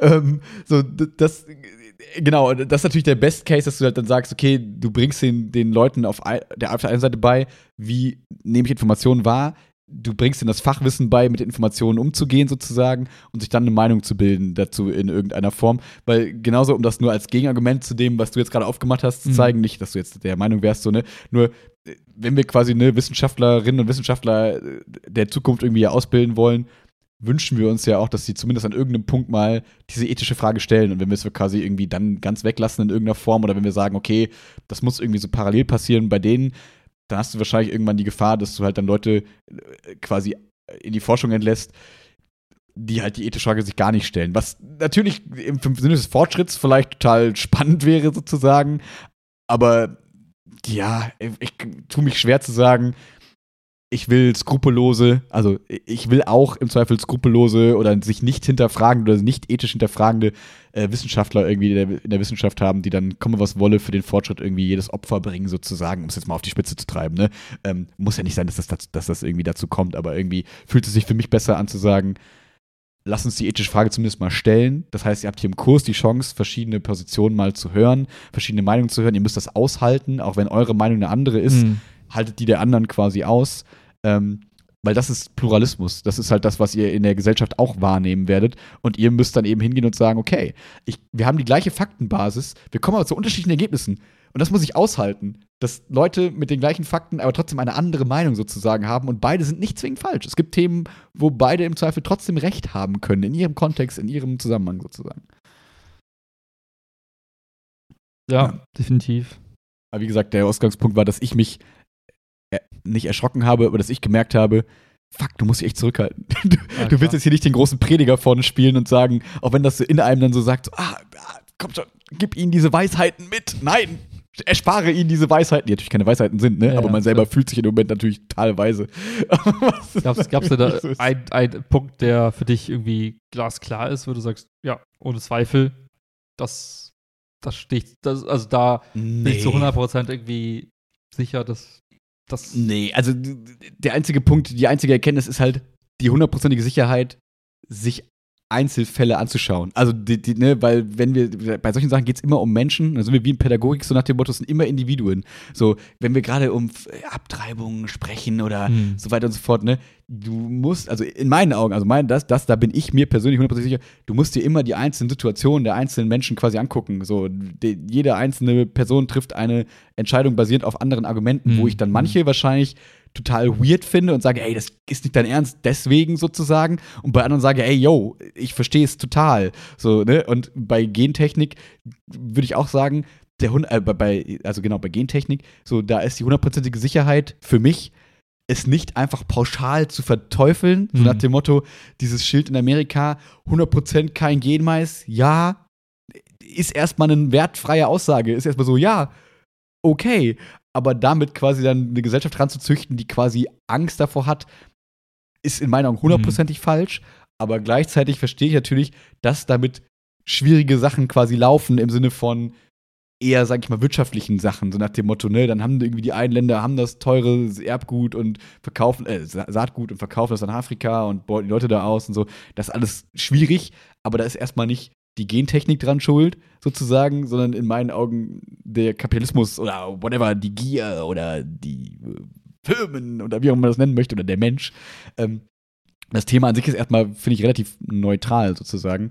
Ähm, ja, das sind eher so diese Erkenntnisse, die hundertprozentigen, so nach dem Motto, Einzelfälle angucken, nicht alles verdammen, genauso wie nicht alles abfeiern und einfach so ein bisschen, ja, irgendwie eine neugierige Vorsicht walten lassen oder eine vorsichtige Neugier walten lassen, so nach dem Motto auch bei, bei Stammzellen. So geil, was damit alles quasi mhm. geht. Mhm. Ähm, oder ne, ne, wenn wir über diese, wir haben auch über diese ganzen Organspeicherschweine und solche Sachen ja, gesprochen. Ja. Nach dem Motto, sollten wir jetzt Schweine nehmen, in denen fünf menschliche Herzen züchten, so ungefähr, die da gut versorgen und dann als quasi äh, hier Reserveschrank für Menschen nutzen und so solche Sachen, ne? Mhm. Wo ich für mich eine klare Meinung zu habe, dass es sozusagen für mich irgendwie schwierig ist, aber ich ja genauso die Leute verstehen könnte, also was heißt verstehen könnte, aber es hundertprozentig ja genauso Menschen gibt, die sagen, naja, aber ist es das nicht wert, hm. das zu machen dafür, dass wir das und das erreichen können, sozusagen. Ähm, da habe ich Meinungen zu, aber die würde ich dann sagen, die sind auch wieder verhandelbar in irgendeiner Form sozusagen. Also jetzt in diesem super crazy Beispiel ja, vielleicht nicht ja. so wirklich verhandelbar, aber so grundsätzlich vielleicht so. Ich meine, das ist auch irgendwie das Schöne an, an der Welt, wie wir sie heute kennen. Du hast ja auch, soll ich sagen, du hast ja auch die Wahl letztendlich, wenn dir, also angenommen, du bist in einem Land, wo man keine Menschenherzen in Schweinen anzüchten darf, weil das Kollektiv gesagt hat, das ist doof. Fair, okay, Kollektiv hat sich entschieden, so ist das jetzt. alle halten sich dran. Aber dann denkst du dir, ich will das aber und äh, das Nachbarland sagt dir, ja, ist voll okay, wir züchten die ganze Zeit Schweineherzen und dann kannst du halt gerne hier hinziehen und hier wohnen und dann ein Schweine Menschenherz mhm. bekommen. So, das ist halt, ich finde, solange du die Möglichkeit hast, eben zu sagen, mir, mir, mir reicht, ich gehe halt woanders hin, wo ich es besser finde, ist halt alles cool, weil niemand sagt ja, alle müssen gleich Entscheidungen treffen. Also eine, eine moralische Entscheidung muss ja nicht überall so sein. Also wenn das eine Land sagt, ich bin pro-life, das andere Land sagt, ich bin pro-choice, und das sind vielleicht auch Nachbarländer, dann ist fein. Ne? Dann hm. macht halt, jeder entscheidet für sich und dann kann jeder halt gucken, wo fühle ich mich wohler. Fühle ich mich in dem einen Land wohler oder in dem anderen Land wohler. Und ähm, Genau, ganz konkret ja zum Beispiel mit Sterbehilfe und Schweiz und so. Ja, ne? genau. ne? Also das ist ja genau das, was wir gerade haben. So, ne? Dass wir halt sagen, dass dann gibt's, also es wurde ja immer dann Angst gemacht oder es wurde dann immer gesagt, oh, nicht, dass wir so einen, so, äh, ein, wie soll ich sagen, Sterbehilfe-Tourismus dann in der Schweiz quasi haben. Und dann gibt es einmal alle zwei Jahre, gibt es irgendwie eine Doku von Galileo, dass dann irgendwie diese drei Personen in die Schweiz fahren, um das dann eben quasi sich zu ermöglichen sozusagen. Aber da ist es eben so, ne? Das, du, du kannst dich in Deutschland quasi wohlfühlen ganz persönlich jetzt gesprochen, um den Druck, dass dann quasi die Gesellschaft im Zweifel dir eventuell ein schlechtes Gewissen machen könnte, mhm. dass du zu alt wirst und der Gesellschaft auf der Tasche liegst sozusagen. Und gleichzeitig kannst du eben, wenn du sagst, ich möchte gerne über mein eigenes Leben entscheiden und über das Lebensende entscheiden, kannst du sagen, yo, dann ja, genau. mache ich einen Abstecher nach in Dauerhaft oder halt äh, ne, jetzt in dem, es gibt ja andere Beispiele, Beispiele zur ja. Abtreibung zum Beispiel. Da gibt es Länder, wo das eben okay ist. Ja. Dann fahren halt Menschen dahin, lassen das dort machen und dann ja. Kommen sie strafrei ja, zurück, letztendlich. Ja, ich glaube, ich könnte mir da immer, ich kann mir da so ein bisschen vorstellen, dass, also nur als Argument, das ich aber nicht ganz durchdacht habe bis jetzt, ähm, dass ich mir vorstellen könnte, dass man dann irgendwann doch anfängt, so einen gewissen Patriotismus zu entwickeln. Also ich, mir ist ja so Patriotismus relativ fern. So, ich weiß total, was ich an dem Land hier habe und bin total happy, dass ich hier bin, sozusagen. Aber ich könnte mir vorstellen, wenn ich jetzt auf einmal merke, dass so ganz viele Gesetze eingeführt werden oder geändert werden und man auf einmal so vor, irgendwie sag ich mal, man ist Vorreiter in der Klonforschung ja, oder ja. sagen wir mal so bewaffnete Roboterforschung. Wir bauen über, wir sind die geilen Leute, die die Waffen auf die kleinen Hunderoboter ja, hier von Boston Dynamics bauen, so ungefähr. Dass ich dann irgendwann so denken würde, ach komm Leute, ich will eigentlich nicht das Land sein, wo jetzt Leute hinziehen oder mhm. wo Leute jetzt quasi, wo sich diese Menschen bündeln, die das geil finden. Und dann würde ich wahrscheinlich auch sagen, ey, es war vorher so geil, mhm. könnt ihr nicht wieder weg und dass ich dann das Gefühl habe, ich müsste jetzt das Land verlassen, weil dann ich dann eben sage, okay, ja, dann gehe ich woanders ja. hin, wo es wieder cool ist. Was natürlich okay ist. Ich habe halt quasi die Wahl. Aber da könnte ich, glaube ich, verstehen, wenn man dann sagt, ich würde nicht auf die Straße gehen, so, ne, aber ich würde mich darüber aufregen, klar, klar. dass mein Land, in dem ich mich eigentlich wohlfühle, auf einmal so eine weirde Richtung einschlägt, sozusagen. Da, da kann ich, glaube ich, verstehen, dass ich dann auf einmal sagen würde, auf einmal habe ich so Gefühle, sowas wie Patriotismus, ja, den ich eigentlich nicht fühle. Aber ich, ich glaube, genau das ähm, Genau, das ist so was, was, was wir vielleicht gar nicht so mitbekommen haben, noch in unserer mhm. Lebenszeit. Aber ich glaube, was, was, äh, was, was ich letztens irgendwie mal so aufgeschnappt habe, war so dieses Konzept von, von dem Wechsel äh, der, der, ähm, der, der Instrumente letztendlich. Also zum Beispiel, du bist in einem Land, wo es wirtschaftlich alles cool ist und allen geht's gut. Da hast du ganz, ganz häufig einfach so, so im Sinne der, der, also die Ressourcen, die dort geschaffen werden, Arbeitskräfte, Geld, Maschinen, was auch immer, die so ein bisschen, die steuern so die, die Entwicklung des Landes, die Gesetzgebung und so weiter. Und irgendwann mal, mhm. ähm, irgendwann mal nimmt das halt über und dann kippt das und dann dreht sich das und, und dann geht man hinweg von, von dem, den, den wirtschaftlichen Ressourcen hin zu dem, dem moralischen.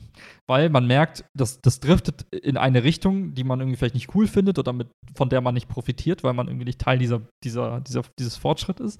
Und dann kommt eine Gruppe und sagt, hey, wir signalisieren jetzt quasi als, als Zeichen nach außen, hey, bestimmte moralische und, und, und ähm, moralische Aspekte, die halt gezielt auf, dieses, auf diese wirtschaftliche Richtung dann abstoßen und sagen, hey, das ist nicht gut, wir wollen eben nicht diese Roboter bauen, wir wollen nicht diese Killer-Roboter bauen. Und, und dann, dann, dann hast du so ein, mhm. wie du gesagt hast, dann geht es auf die Straße, dann geht es eben in den Diskurs, dann wird Lobbyarbeit betrieben, um halt eben diese Bewegung auch zu stoppen. Und ich glaube, das ist ähm, was ganz Natürliches zum gewissen Grad, weil du immer diese Schwankungen hast von, es gibt Gruppen, die, die auf einmal irgendwas Tolles schaffen, die im Silicon Valley die ganzen Tech-Unternehmen, irgendwann sind die auf einmal die Bösen, in Anführungszeichen. Da kommt die Moral und sagt, nein, ihr bösen Tech-Unternehmen, ihr müsst jetzt aufhören. Und dann zerfallen die auch wieder. Und dann ist die Moral ganz oben und dann sagt man, hey, irgendwie lassen wir uns gerade nur noch von der moralischen Instanz leiten, von dem, wer ist der, der Tollste und der Heiligste. Und dann kommt wieder was anderes, was Neutrales. Und ich glaube, dieser, dieser Zyklus mhm. ist so im Gange und wir haben den auch, glaube ich, auch gar nicht so richtig miterlebt. Aber ich kann mir halt vorstellen, dass wir irgendeinen Punkt kommen, wo wir merken, hm, entweder wird es halt voll cool und wir mögen es hier und sagen, Deutschland ist super cool. Oder wir merken halt so, boah, es driftet in eine ganz, ganz komische Richtung und dann kann man es entweder ändern oder man, man, man verlässt eben das Land so. Ja, genau, weil da sind wir wieder an dem Punkt so, nur weil das jetzt gerade so läuft, wie ich es vielleicht cool finde, so in einer gewissen Form sozusagen, mhm. gibt es ja genug andere Leute, die sagen, naja, so soll es vielleicht nicht laufen, ne? Und vielleicht gewinnen die in irgendeiner Form dann irgendwann die Debatten sozusagen, Eben. was ihr gutes Recht im Zweifel ist, auch wenn ich vielleicht mit allem, was ich habe, dagegen sprechen würde, so ungefähr. Aber gut, so ist halt Demokratie. Das muss ich dann im Zweifel aushalten oder sagen, okay, ich habe den demokratischen Kampf verloren sozusagen. Ich habe nicht genug Stimmung gemacht, ich habe nicht Politik betrieben, ich habe nicht Hm. demonstriert, ich so, ne, habe einfach zugesehen und dann, ja, dann muss ich sagen, dann muss ich, wenn ich dem Ganzen, wenn ich nicht Teil dieses Kollektivs sein will und damit nicht assoziiert werden will, muss ich halt im Zweifel düsen, Ja. sozusagen. Ne? Mhm. Hast du kurz mal noch ein bisschen Einblick in den ganzen FTX-Shit? Ist so, es ist wieder Tech Willy. Tech Willy hat tolle Tech-Infos für uns. Ich weiß nicht, ob irgendwer Einblick hatte, das, was da passiert ist. Ähm, Das, weil ich kann ja nur wieder die kurze Naiv-Zusammenfassung machen, so die ich mitbekommen habe, ohne Ahnung von irgendwas zu haben. Ich äh, wach, keine Ahnung, vor drei, zehn Tagen, fünf Tagen, whatever, morgens auf und sehe bei Twitter so, okay, Live-Diskussion, irgendwie Elon Musk, FTX, whatever, so Talk-Shit irgendwie. Und scroll dann so ein bisschen da durch Twitter und denk so, okay, irgend so ein langhaariger Typ, der super unseriös aussieht, aber eigentlich ein ganz sympathischer Kerl irgendwie wirkt, steht irgendwie drunter so, ja, irgendwie großer Betrug und hat irgendwie ganz viele Leute gescammt und größte oder eine der größten Kryptobörsen sozusagen ähm, hat quasi äh, Leute gescammt in irgendeiner Form. Mehr weiß ich schon fast gar nicht. Ja. Aber in meinem Kopf ging so diese Muster an im Sinne von, was man ja immer schon mal zwischendurch gehört hat, so nach dem Motto, es gab immer mal irgendwelche Kryptobörsen, so ganz früher schon, die dann einfach gesagt haben, ja, nee, du kannst Mhm. dein, dein Bitcoin zum Beispiel, kannst du jetzt nicht abheben, der ist jetzt meiner. Mhm, mhm. So, weil, ne, klassischer Satz, not your keys, not your coins, whatever. So, ne? Ähm, und dass das jetzt so am Laufen ist, aber irgendwie wirkt das so nach so einer Riesennummer, die irgendwie so publik ist, dass es so scheint, als wäre da noch viel spannenderer politischer Diskurs drin, als wäre da noch irgendwie viel mehr drin, als einfach nur, Mhm. da hat wieder mal irgendwer Leute beraubt, die quasi äh, einer gewissen Party getrustet haben, sozusagen.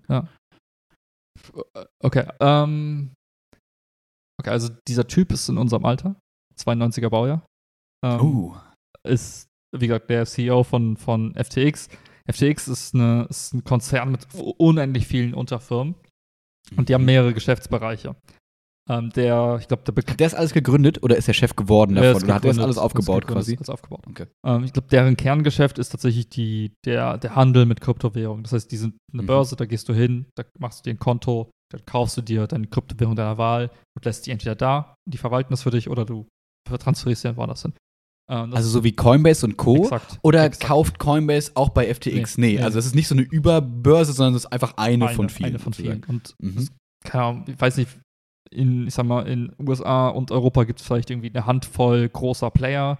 Coinbase, FTX, Crypto.org, com, I don't know. Mhm. Äh, Auf jeden Fall gibt es nicht so ich. viele, aber die sind relativ groß geworden. Das heißt, da stehen Ich Namen. kannte die gar nicht. Ja, weil, weil die, glaube auf Den Namen nie gehört. Binance Mhm. kennt man vielleicht noch. Genau. Ja. Auf jeden Fall Aber gehören die zu denen? Nee, aber auch Konkurrenz. Ich meine, FTX habe ich noch nie gehört, weil ich irgendwie alle anderen habe ich schon mal gehört in Mhm. irgendeiner Form, aber FTX habe ich vorher noch nie Ich glaube, gehört. das ist in Europa wahrscheinlich nicht so ein Riesending gewesen. Ähm, Ja. Jedenfalls, die haben halt einen relativ krassen Lauf hinter sich gehabt, haben, waren super erfolgreich, haben viel Geld von Investoren bekommen, haben großes Unternehmen aufgebaut, haben viel Geld auch gemacht und verdient und so weiter und so fort. Und ähm, wie gesagt, einer dieser Geschäftsbereiche war, ist eben diese, diese Börse. Ein anderer Geschäftsbereich ist eine Art Hedgefonds-Konstrukt. Das heißt, die handeln auch selber. Das heißt, die haben einen Unternehmensteil, der auch selber tradet, der quasi Geld hat und selbst dieses Geld auf fallende, steigende Kurse setzt, selbst Bitcoins hält, verkauft, kauft. Alles im Kryptobereich Alles oder im- jetzt generell hedged? Alles im Kryptobereich erstmal. Okay. Dann Mhm. haben die auch einen Unternehmensbereich, ähm, eine Art wie ein Investorenarm. Das heißt, da ist eine Art Venture Capital Fonds, wo die einfach sagen, wir investieren in andere Unternehmen. Das haben viele Mhm. Unternehmen. So Coinbase hat auch so eine Art, äh, ähm, quasi eine Art Venture-Bereich, wo sie sagen, wir investieren in junge Unternehmen, um halt eben am Markt irgendwie relevant zu bleiben und so weiter und so fort. Sowas Mhm. hatten die. Ähm, und zahlreiche Unterfirmen weltweit. Also die hatten eine Firma in den USA, die dort den Handel betrieben hat. Die hatten auf den Bahamas mehrere Firmen, die quasi äh, Transaktionen quasi in anderen Ländern abgewickelt haben und so weiter und so fort.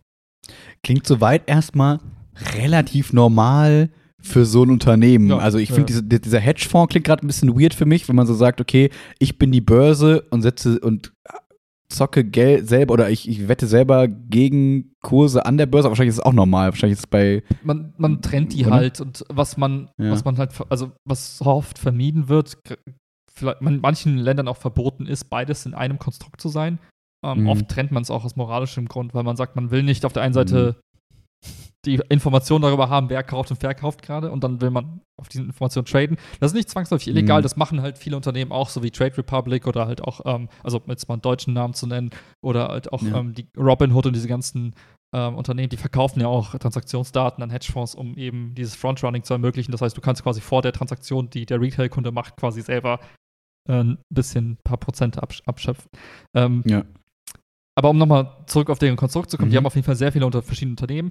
Und was die halt auch hatten oder haben, ähm, ist, ähm, sind eigene Coins quasi. Okay. Man kennt das so ein bisschen von Binance. Es gibt so ein Binance-Coin, es gibt, ähm, also viele Unternehmen haben, also viele dieser Kryptobörsen haben ihren eigenen Coin auf den Markt gebracht. Oft ist das sowas wie so eine Mhm. Art Stablecoin, wo man einfach sagt, der repliziert einfach den Preis von einer Währung, vom US-Dollar in der Regel. Ja. Ähm, die haben da auch quasi in dem Segment, waren die auch aktiv, haben auch eigene Coins letztendlich rausgebracht. Und ähm, Ja. Die sind dann meistens so die, für, für die Leute, die jetzt irgendwie ja, denken, das ist, also in was für einem Horizont, also in was für einer Welt leben wir da gerade. Das ist so ein bisschen dieses klassische, meld dich hier an und du kriegst da nicht irgendwie 50 Euro, sondern du kriegst 50 Euro in dieser Coin-Währung des äh, Unternehmens sozusagen, so ein bisschen, damit du mit denen da schon mal irgendwie versuchen kannst zu handeln. Und ich glaube, in der Regel passiert in dieser Währung, sag ich mal, ähm, naja, so Vergütung und Zins, also wenn du kannst doch dann irgendwie auch so Coins, kannst du doch, ähm, wie heißt das, so verleihen sozusagen, dieses klassische, ich weiß gar nicht, wie, wie, diese, wie dieser Vorgang nochmal ja, wie ein heißt. Sparbuch, du, du gibst das irgendwem und dann kriegst du Zinsen dafür letztendlich. Ja, genau, irgendwie so, nur ich glaube, irgendwie wird da auch immer von abgeraten, weil es irgendwie unsicher ist. Ich habe keine Ahnung, aber ich weiß nicht so genau, ob das unsicher Ja, ist. Ich, die Frage ist halt immer, wem leist du Geld? So. Okay, kriegst es okay, okay, ne? verstehe. Aber das Ja, ist ja, die, die einfache, fundamentale Frage dahinter. Ja, ja, ja. Ähm, und ich weiß gar nicht, kriegst du da deine, die, die, das sag ich mal, die Zinsen, die du bekommst, kriegst du die auch in dem Stablecoin oder kriegst du die in der Regel in der Währung, die du geliehen hast? Äh, je nach, Unterschiedlich. wie Okay, es ausgestaltet ist. ist. Ähm, ja, okay. Ich weiß auch gar nicht, ob das jetzt so der, der ultimative Use Case von deren Coin oder Coins war. Okay. Aber auf jeden Fall haben die auch selber eben diese, diese Coins quasi rausgebracht. Und ähm, das Interessante war halt vom, vom Aufbau dieses Unternehmens her, also wieso sind die so krass geworden, was haben die vielleicht besser gemacht? Ähm, der Typ selbst war halt, oder der Gründer von dem Unternehmen ist so ein sehr, sehr, äh, ich sag mal nicht so ein atypischer äh, CEO von einer Kryptowährung. Ähm, von seinem persönlichen Auftreten her ist, äh, hat er sich selbst positioniert als der vegane Philanthrop. also der, der, Mhm. der quasi ähm, den Menschen was Gutes tun will. Äh, die ganz, das ganze Unternehmensimage war irgendwie auf, auf ihm aufgebaut als, als Person. Er war immer der, der Gute letztendlich, der auch viel Mhm. spendet, der ähm, sich politisch Mhm. engagi- Mhm. engagiert. Er hat sich auch sehr stark dafür eingesetzt, dass man ähm, bestimmte, äh, gerade in den USA, den ganzen Kryptobereich reguliert. Das heißt, dass da Regeln reinkommen, dass es eben nicht mehr der wilde Westen ist und so weiter und so fort. Mhm. Ähm, ah, spannend, okay. Also fand den wahrscheinlich die Kryptowelt gar nicht so mega geil, die klassische, oder?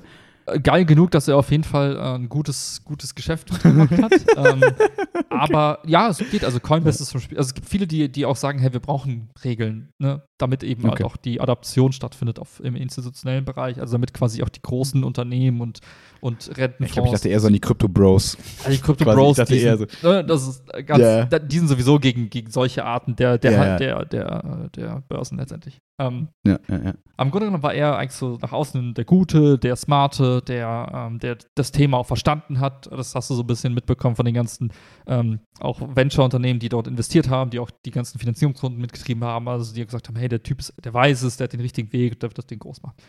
Alles, alles cool soweit. Ähm, Mhm.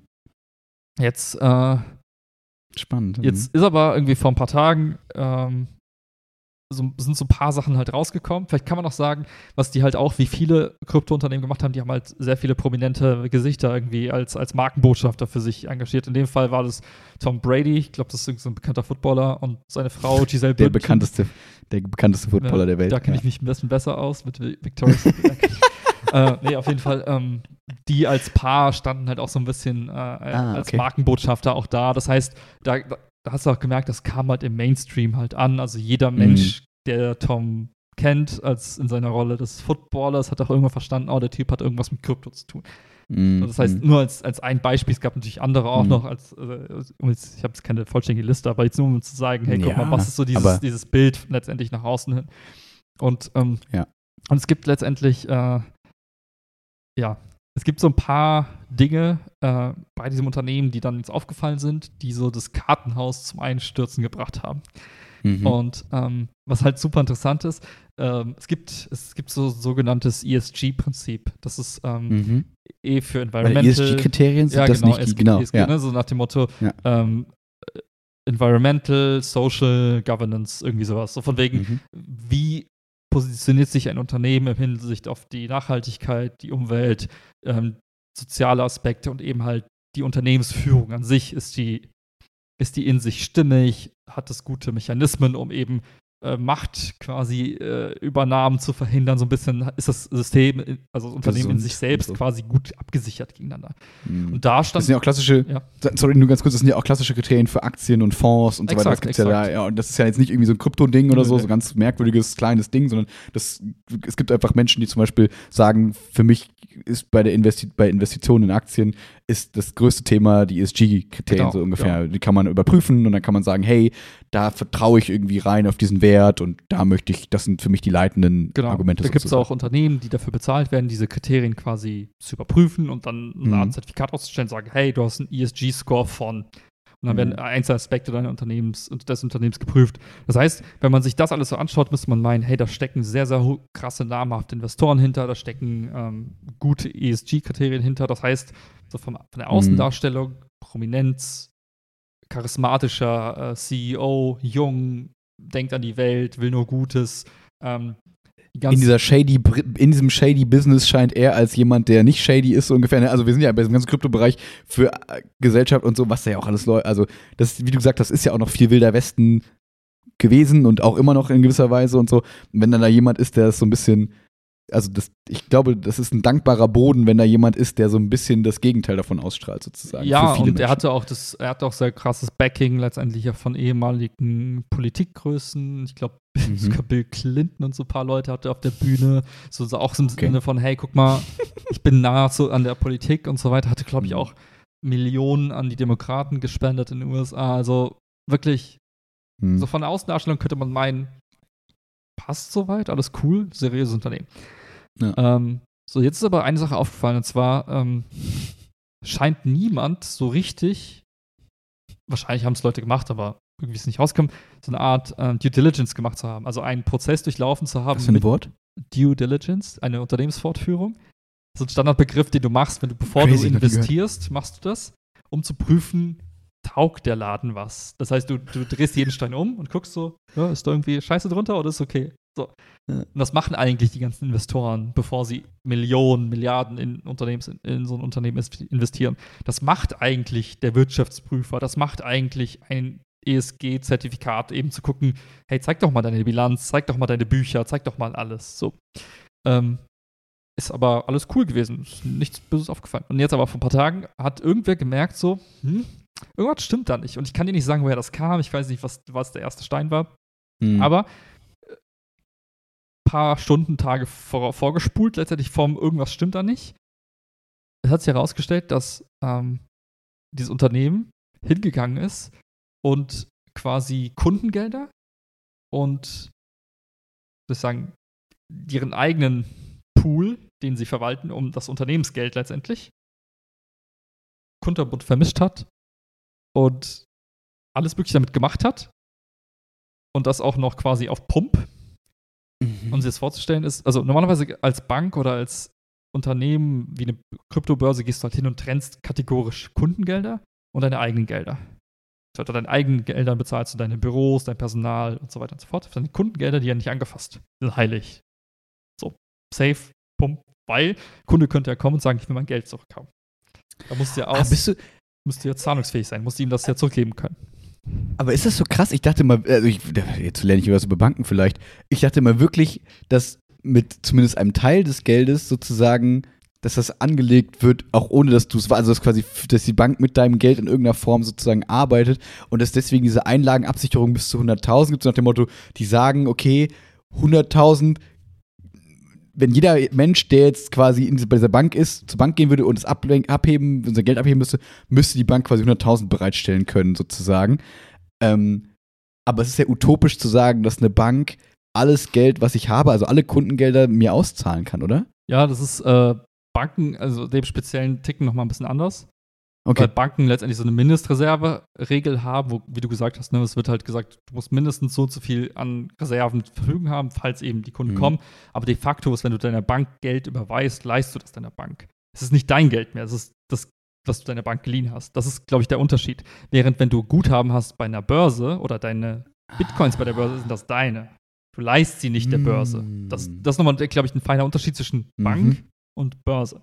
Äh, weil mhm, eine Börse okay. hat ja selber keine, handelt ja nicht, sondern die handelt immer nur im Namen von. Mhm. Und eine Bank ist anders. Deiner Bank leist du das Geld. Wenn es auf dem Konto ist, leist ah. du es deiner Bank.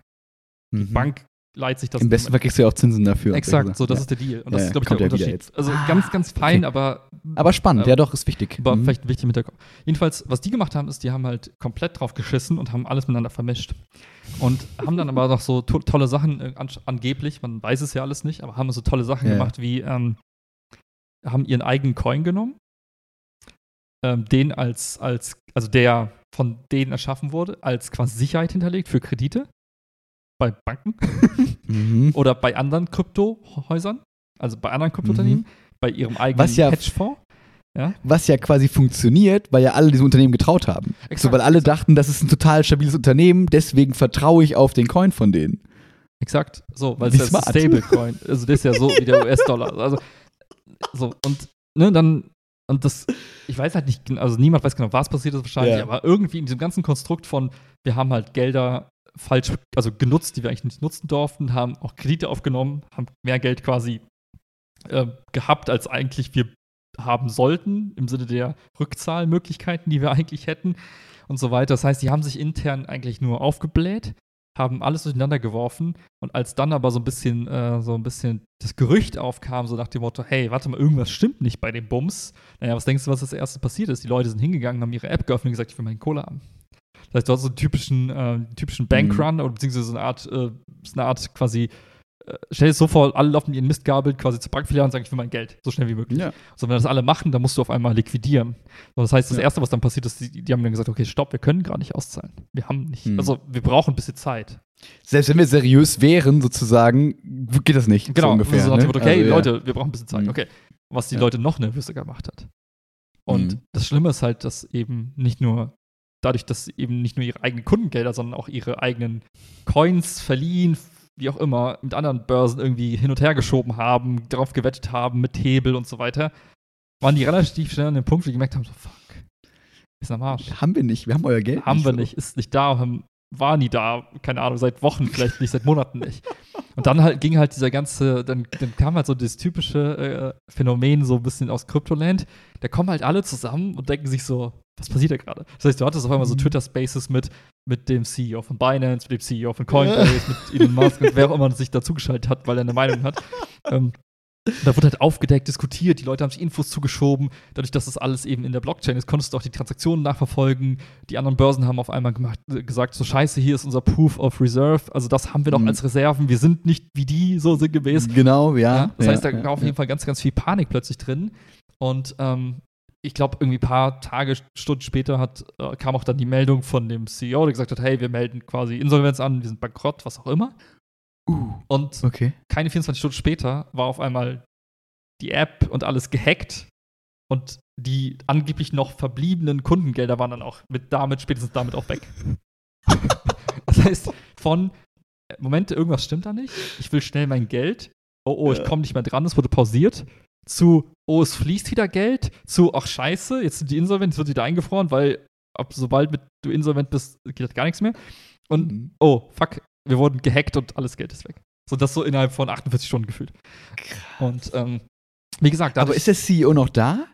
Weil ich habe nur mitbekommen, dass ich habe irgendwie ein Twitter-Nachricht war so nach dem Motto, ähm, das ist Jan Marschalek 2.0 und Marschalek war ja der Typ von Wirecard? Danke. Ähm, der irgendwie dann untergetaucht ist und man weiß, und der, es gibt Dokus über ihn, weil er Mhm. jetzt irgendwie so ein weirder Typ ist, der verrückte Sachen ausgespielt hat vielleicht und man weiß nicht, wo er ist und kann aus. Ähm, war das einfach nur im Sinne von diese Anlehnung, weil so großer Betrug, so alle Nee, denken, der Typ ich auch guck drauf. nicht auffindbar ist. Also ich glaube, das. Okay. Also, und dann, weil dann gab es halt auch so diese, diese Flight-Radar-Scanner-Tweets, so von wegen, oh, guck mal, hier ist ein. Flugzeug auf dem Weg nach Argentinien, ist es vielleicht er oder nicht? Und das heißt, ganz viel Nein, Gossip. Aber klar, du hast Kryptoland gegen dich, das ist kein guter Gegner. Ja, So. aber und, und, und ich glaube, das, das ist halt so krass, weil eben, ne, nochmal zurückblickend, da sitzt da so ein Typ wie Bill Clinton oder so oder irgendwelche anderen Mhm. äh, Politiker von früher mit dem, da sitzt halt so ein Tom Brady, der sagt, hey, ich habe ein ganzes, ich glaube, es gibt auch Gerüchte, dass er und seine Frau irgendwie 650 Millionen, also ihr ganzes Vermögen in diesem Unternehmen hatten. ja, ich Ja, glaube, okay. der, der spielt jetzt noch bis er 50 ist.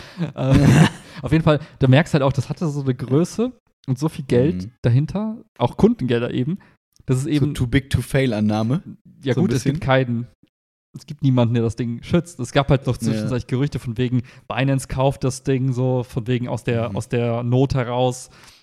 Zwei Stunden später kam die Meldung, nee, Alter, das ist voll das Loch, das, wir kaufen da gar nichts so. Also Mhm. auf jeden Fall ist das Schiff super schnell untergegangen. Ähm, alle fragen sich, wie konnte das passieren, was ist da los und so weiter. Jetzt gibt es schon die ersten Panikattacken von wegen, oh Gott, äh, das ist jetzt quasi der, Anfang vom Ende. Ja, so ein bisschen, weil jetzt wird man sagen, naja, das ist so ein, ein wilder Westen im Sinne der, der Unternehmensführung und so weiter. Wir müssen das regulieren und am Ende das ganze Konzept von Krypto wird, wird zerfallen. Jetzt die, die Mhm. große Panik, dass alle anderen Börsen, die in irgendeinem Zusammenhang vielleicht deren Coin gehalten haben oder mit denen irgendwelche ähm, Handelsgeschäfte hatten, von wegen, hey, wir leihen euch ein paar Bitcoins, ihr gebt die uns später zurück, dass die quasi jetzt auch quasi fallen, weil die zu viel verliehen hatten, was sie nie wieder zurückbekommen und so weiter. Das heißt, Mhm. jetzt ganz, ganz viel Panik im Markt im Sinne von, was hat das noch für Auswirkungen auf eben Mhm. Regulatorik, Wahrnehmung? Vielleicht stoßen jetzt einfach Leute all ihre Kryptowährungen ab, weil sie sagen, ich vertraue dem System Ja, ja. nicht mehr und so weiter. Ja. Oder andere Börsen gehen jetzt hops und die müssen da zwangsverkaufen und die Kurse fallen Mhm. weiter. Also ganz, ganz viel Panik, Mhm. ganz, ganz viele Fragezeichen und ähm, ja, ein Riesenknall eigentlich äh, an so einem Mhm. normalen Wochenende. Krass, aber jetzt könnte man ja so ganz, äh, wenn man, also ich finde, die Frage fühlt sich für mich schlau an.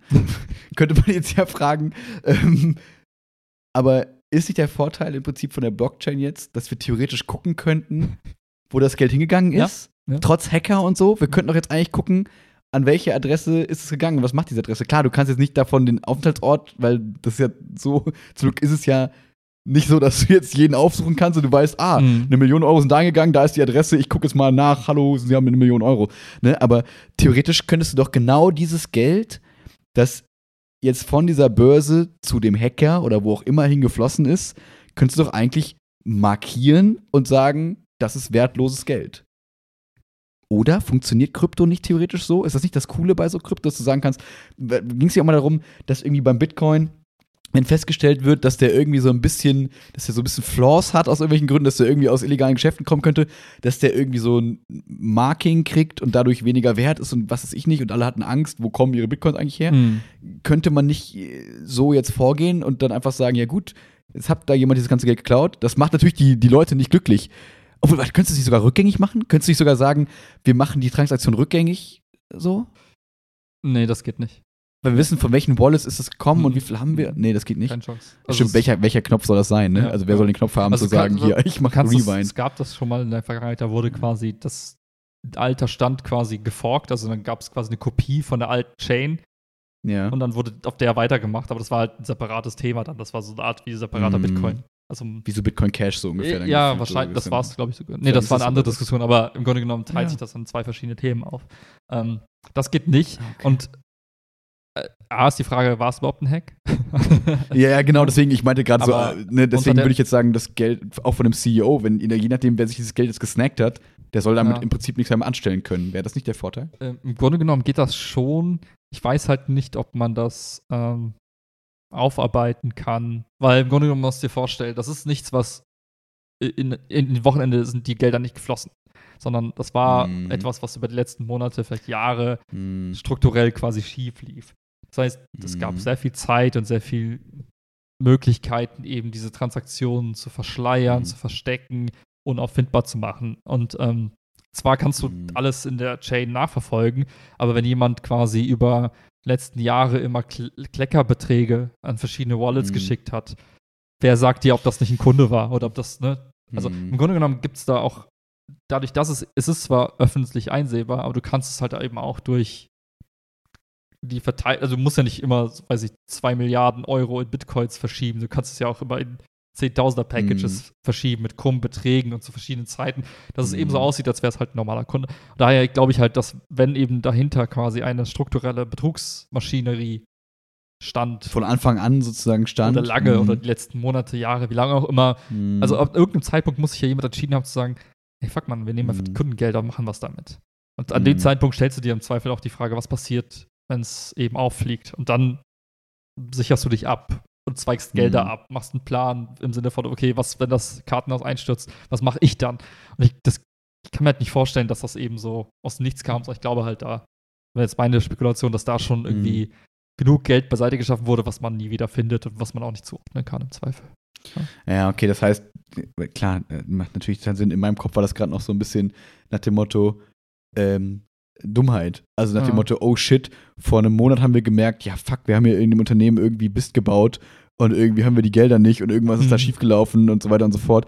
Ähm, das ist aber in meinen Augen gerade unwahrscheinlicher, als dass hier jemand strukturell eben betrogen Mhm. hat. Ne, ob das jetzt dieser CEO war oder wer auch immer, ist jetzt erstmal außen vor gelassen. Ä- Ähm, aber äh, ich glaube, es wäre wahrscheinlich von mir naiv zu denken, dass jemand wirklich vor einem Monat so dachte, oh shit, äh, stimmt, wir haben da irgendwie so einen Fehler gemacht Mhm. äh, und jetzt kommen die Leute, äh, Ende. So, weil dann könnte man wahrscheinlich sagen, okay, dann können wir das irgendwie nachverfolgen, weil wenn das wirklich so war und jetzt ist es auf einmal weg, dann würden Ja, wir sehen, okay, das sind Riesenmengen irgendwie weg von uns. Und wie du sagst, alles andere, sobald es in irgendeiner Form so ein bisschen ähm, geplant in irgendeiner Form war, mm, ja, möglich. Ja. Ich glaube, ein, Investor, Tro- ein ja. Investor, der, der nicht investiert hat und der jetzt so ein bisschen aus dem Nähkästchen geplaudert hat, gesagt, er wurde quasi, also wir, die hatten quasi eben so ein Gespräch, wo sie sich die Sachen auch angeguckt haben von diesem Unternehmen und haben denen dann quasi gesagt, wir investieren in euch unter der Prämisse, dass ihr A, einen Vorstand einführt, quasi mit einem Aufsichtsrat. Was ist Ach, den gab es gar nicht, gab's alles nicht. er quasi. Genau. Mhm. Und das ist so ein bisschen, glaube ich, die, die Kernkritik, äh, dass Mhm. eben es seine Position so mächtig war, dass er viele Dinge einfach machen konnte oder verheimlichen Mhm. konnte, auch im Unternehmen. Hm. Ähm, dass eben andere Leute A, es gar nicht mitbekommen haben, nicht wussten Mhm. und so weiter und so fort. Das ist jetzt eine Mhm. der großen Spekulationen, dass eben der einfach eher auch die Möglichkeit hatte, auch Bilanzen zu fälschen und so nach dem Motto, ähm, Hm. damit auch quasi einfach alles machen konnte, worauf er Lust hatte, ohne dass irgendwer mitbekommen hat, intern großartig. Ähm, Ich, ich wollte, ja, sorry. Ja. Aber da noch mal so ein bisschen die, ähm, der Schwenker zum ESG-Thema, ja. Also wer auch immer diesen ESG-Score ausges ausgesprochen hat und nicht gecheckt hat, dass Ja, ja. dieses Unternehmen keinen Aufsichtsrat oder irgendwas in die Richtung hat, da muss man halt auch, da merkst du halt auch so diese ganzen, so ein bisschen die Kritik dann auch an diesem System. Ja, du kaufst dir eben dein Siegel im Zweifel, ne? Und ähm, ja, also wie viel ist das wert, ne? Ähm, in dem Mhm. Fall nicht so viel. Mhm. In Hm. anderen Fällen nicht so. Ja. Ich dachte gerade ganz kurz, dass man so die Parallel ziehen könnte zu dem, was man jetzt ja gerade bei Twitter und Elon Musk ein bisschen sieht und auch oft kritisiert wird, so nach dem Motto, jetzt hast du so eine starke Person, die da jetzt gerade versucht, Mhm. also zumindest nach außen hin, äh, versucht alleine gefühlt da jetzt gerade irgendwie Dinge zu machen und nicht zu tun. Natürlich ist es nicht so alleine, aber ähm, die Einschränkung wäre ja gerade nochmal, ähm, die du gerade gemacht hast, dass ja sowas wie Bilanzen fälschen und solche Sachen, das ist ja bei Twitter gibt es ja Finanz, also wie soll ich sagen, das ist ja, da gibt es Abteilungen für sozusagen und das läuft ja nicht alles über seinen Schreibtisch sozusagen. Ich glaube, was man jetzt da quasi eher sieht, ist, dass er dieses, sagt man dann, operatives Geschäft, keine Ahnung, also zumindest so ein bisschen die Richtung halt sehr gefühlt so, nach quasi gerade alleine quasi vorgibt und sagt, so, das ist jetzt der Plan so, den ich vorgebe und den Mhm. folgen wir jetzt sozusagen. Aber es ist ja doch nochmal was anderes als das, was wir jetzt gerade von vorher gehört haben, wo quasi wirklich keine andere Instanz da ist und sich alles Finanzielle, alles Wirtschaftliche, alles Strukturelle irgendwie über diese eine Person definiert sozusagen.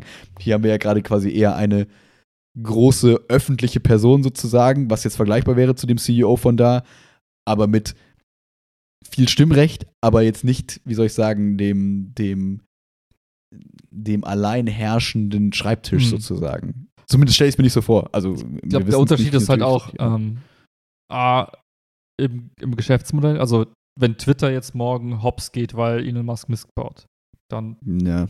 sind ein paar Investoren traurig, aber das war's. Ja. Niemanden juckt. Und er am meisten. Er ist am meisten. Aber im, im Endeffekt, was der Impact auf die Welt, also Hm, wahrscheinlich nicht so hoch. Ähm, hm, aber hm. Der Unterschied ist, bei, bei FTX waren halt die Kundengelder massig. Also Ja, deren Geschäft stimmt. besteht darin, fremde Gelder zu verwalten. Das heißt, Stimmt. das ist halt, glaube ich, so der. Social Media Plattform. Ja. Ja, das ist halt ein fundamentaler Unterschied, glaube ich.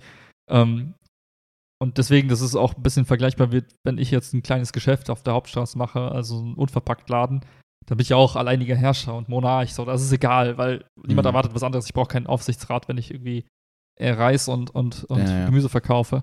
Ähm, und so, glaube ich, muss man halt immer differenzieren zwischen, naja, was für, eine, was für ein Risiko steckt auch dahinter. Also gerade, wie gesagt, beim Tante Mhm. Emma Laden oder bei Twitter ist es so, ja, es wäre halt irgendwie doof, aber am Ende des Tages, niemand wird verletzt so. Ähm, Mhm. Und da war es halt eben anders. Viele Ja. Menschen haben jetzt ihr ganzes Geld verloren. Also Leute, die halt ihre ganzen Vermögen dort geparkt hatten, sind jetzt halt, bleiben halt ohne. Das ist klar, Mhm. das kann halt dein ganzes Leben auf den Kopf stellen. Also wenn du jetzt sagst, Hm, du hast da irgendwie ein paar tausend Euro, ein paar tausend Dollar, vielleicht auch mehr, vielleicht ein paar Millionen, die sind einfach weg. Mhm. Das kann dein ganzes Erspartes Mhm. sein. Dein Leben fängt bei, also finanziell beginnt dein Leben dann vor allem bei null. Und du wirst dir denken, Ja. so fuck. Fuck. Aber mit einem anderen Standard gewöhnt, an, an den du dich gewöhnt hast quasi. Also eigentlich nochmal, also auch, also nicht, nicht beschissener kann man nicht vergleichen so richtig, Ja. aber ne, irgendwie aus dem Nichts so. Ja, das ist krass, ne? Vor allem, weil, weil ich glaube, man denkt jetzt immer so, ja, kein Wunder, wenn man sich auf so unseriöse Sachen einlässt und keine Ahnung was Mhm. und so. Aber ich glaube, im Nachhinein ist es immer leicht gesagt, weil im Prinzip, im Prinzip vertrauen wir allen immer irgendwelchen Firmen sozusagen in irgendeiner Form. Und ähm, klar, ja, also bei, bei so Bankenlizenzen, klar hast du immer die Banklizenz und trotzdem gehst du ja nicht jeden Tag davon aus, oh, diese Bank könnte pleite gehen, hoff, die betrügen mich jetzt Mhm. bestimmt, sondern irgendwann sagst du halt, okay, dieser Vereinigung vertraue ich jetzt ja, ja. und das tun wir alle in irgendwelchen Formen, in irgendeiner äh, Beziehung. Und es ist natürlich immer fies, dann im Nachhinein zu sagen, ja, guck mal, ich hab's, also ist doch kein, Vor allem, könntet ihr deswegen habe ich das vertrauen. auch, deswegen habe ich auch diese, diesen Kontext nochmal versucht deutlich zu machen. Ja, ja, es gab genau. auch jetzt nicht so, gerade Mhm. aus, aus Perspektive einer fachfremden Person, die nicht im Krypto-Game drin ist, gab es Mhm. jetzt, glaube ich, nach außen wenig, wenig negative Signale. Es gab eher viele positive Signale. Hm. Gute Investoren, ähm, krasse Brand-Awareness durch die ganzen Promis, denen man vertraut. Hm. Ähm, charismatischer Typ, der Politiker um sich schwärmt, äh, Hm. äh, um sich um Schad. sich schart. Ähm, jemand, der sich für Regulierung einsetzt, der sagt, hey, es muss mehr Regeln geben und so weiter. Also Mhm. eigentlich jemand, der A sagt, aber Ja. B macht, aber das, was er intern gemacht hat, hat niemand gesehen. Ne, Und, also, also Und die, A, A, sehr glaubhaft gemacht. und ja. genau, und deswegen, man kann den Leuten, glaube ich, auch keinen Vorwurf machen im Sinne von, ja, du hättest das ja besser prüfen müssen als, als Mhm. Normalkunde. So, ich gehe auch nicht zu meiner Bank und sage, legt mal eure Bilanz offen, ich gucke mir jetzt mal eure Zahlen an. Ja, Was? ja. gut, ne? Wie gesagt, Crypto Bro Science würde jetzt sagen, klar, du musst dir die auf ein Cold Wallet laden und whatever und Ja. so weiter und so fort. Aber was ja auch, das ist, das klingt nicht so lächerlich, soll nicht lächerlich klingen, was natürlich auch irgendwie sinnvoll wäre Mhm. sozusagen, weil diese Fälle ja eben schon mal vorkamen und man daraus irgendwie vielleicht lernen könnte. Aber genauso äh, muss man, glaube ich, auch so realistisch sein, dass in der Praxis, wenn jetzt gerade der Mainstream sozusagen ähm, in dieses Geschäft quasi einsteigt, Mhm. man dann im Zweifel sogar eher einer professionellen Börse quasi mal vertraut, als sich selber irgendwie, dass man klar. diesen Stick nicht verliert oder dass der kaputt geht oder vertraue ich diesem Stick, ist der vielleicht cracked, hacked, Mhm, whatever mhm, so. mhm. Ne? Also du musst ja irgendwann sagen, okay, ein gewisses Maß an ähm, Vertrauen spreche ich meiner Umwelt aus, weil sonst schließe ich mich ein und mache nichts mehr. Ja. Und äh, klar, also, ne, so, ja, krass. Also ja, einfach spannender Punkt, so, weil das ist ja, das ist wahrscheinlich auch so ein bisschen der Vergleich zu Wirecard. Da hat es halt auch keiner gedacht, sozusagen. Mhm. Das war ja auch, dass so Merkel war irgendwie noch da, mit Marshall gesprochen und so weiter und so fort, was vorher dann quasi alle gesagt haben.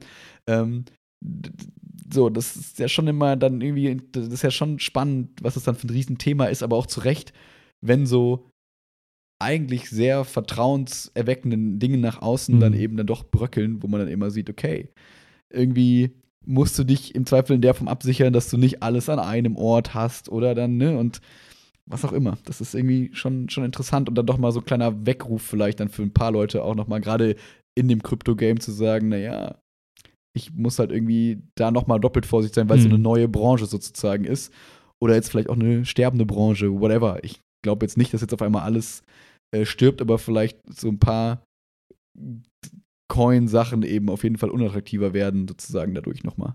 Ich glaube, dass das nochmal ähm, so ein paar Jahre Verzögerung reinbringt, in vielleicht mhm. quasi den Durchbruch in den Mainstream. Ähm, mhm. Einfach daher, daher geschuldet, weil ich kann mir halt nicht vorstellen, dass es keine, keine zweiten, dritten äh, Wellen quasi gibt, die dann nochmal irgendwo wehtun. Alleine, wenn du jetzt mhm. überlegst, okay, es wird, manche Coins werden jetzt einfach aufgrund dieser ganzen also es wird viel verschwunden, ne? man kommt nicht mehr ja. dran und so weiter, Geld ist weg. Das heißt, da geht erstmal die ganze Kaufkraft weg. Die ganzen Leute, die ja Spaß drin haben, die können jetzt nicht einfach mal neue kaufen. So, das Geld ist halt mhm. halt futsch. So, das, ja. das heißt, da ist erstmal der, der, Markt von der einen Seite kommt nicht nach. Das heißt, wer kauft jetzt deine Bitcoins und so weiter? Wer dreht, Stimmt, und die von außen kommen jetzt dadurch auch nicht eingeladen da rein. Nee, ne? also so ein Pensionsfonds wird sich überlegen, mache ich das jetzt wirklich? Ne? Also ja dann ist die Frage, was passiert jetzt mit der Regulierung? Wird die jetzt überreguliert, unterreguliert? Ne? Also das ist jetzt mal eine, und diese Unsicherheit wird auch nochmal verzögern für viele, gerade für mhm. die Großen. Dann hast du noch die anderen Börsen, die vielleicht jetzt gerade wackeln oder vielleicht auch kurz vor Bankrott stehen. Man sagt, Crypto.com ist auch quasi, mhm. hat auch schon pausiert und so weiter. Also viele Gerüchte, mhm. wer weiß, ob wie es ausgeht, aber ähm, wenn die jetzt auch alle hops gehen, mhm. dann wird erstmal, wenn es geordnet hops geht, wird verkauft. Verkauft mhm. für zu niedrigen Kursen. Dann hast du die ganzen Miner zum Beispiel, die dann nicht mehr solvent sind, weil die haben mehr Stromkosten als der Kurs von Bitcoin, den im, im Zweifel hebt. Das heißt, die müssen auch dann mhm. einpacken. Das heißt, ich glaube, da kommen jetzt so ein paar Lawinen, die man nicht so mhm. offensichtlich wahrnimmt, die aber erstmal dazu führen, dass erstmal die Leute Abstand von nehmen, abwarten. Und ich kann mir vorstellen, es dauert halt ein paar Jahre, bis sich das wieder beruhigt. Das wird nicht ja. so, dass nächsten Sommer wieder alle irgendwie auf Robinhood ihre Bitcoins kaufen oder Ethereum, weil sie merken, boah, geil, nächste, nächste, äh, der Run. Und ähm, ja, irgendwie schade eigentlich, weil ich hatte so das Gefühl, gerade so, okay, es hat sich so ein bisschen wieder beruhigt, Wirtschaftskrise, global ist das eine, aber irgendwie ist das Thema nicht, nicht tot und die Leute glauben noch dran. Jetzt ist es halt einfach schwerer geworden, glaube ich, dran festzuhalten für viele, die halt eben gerade ihre mhm. Kurse halt fallen sehen und sagen, oh, das ist doch nicht so ein gutes Invest. Glaube ich noch an die Idee und so weiter und so fort. Also ich glaube, das wird einfach noch mal ein paar Jahre das Ganze noch mal nach hinten verzögern. Ich glaube immer noch, dass es passiert. Ich glaube auch, dass die meisten Kryptowährungen das irgendwie überstehen. Ähm, aber, ja. Die meisten? Meinst du wirklich die meisten? Oder meinst du jetzt die so, meisten von den relevanten? halbwegs seriösen ja, ja, sozusagen? Okay, ja. also okay. so paar, ich glaube, dass die großen Projekte das jetzt überleben werden.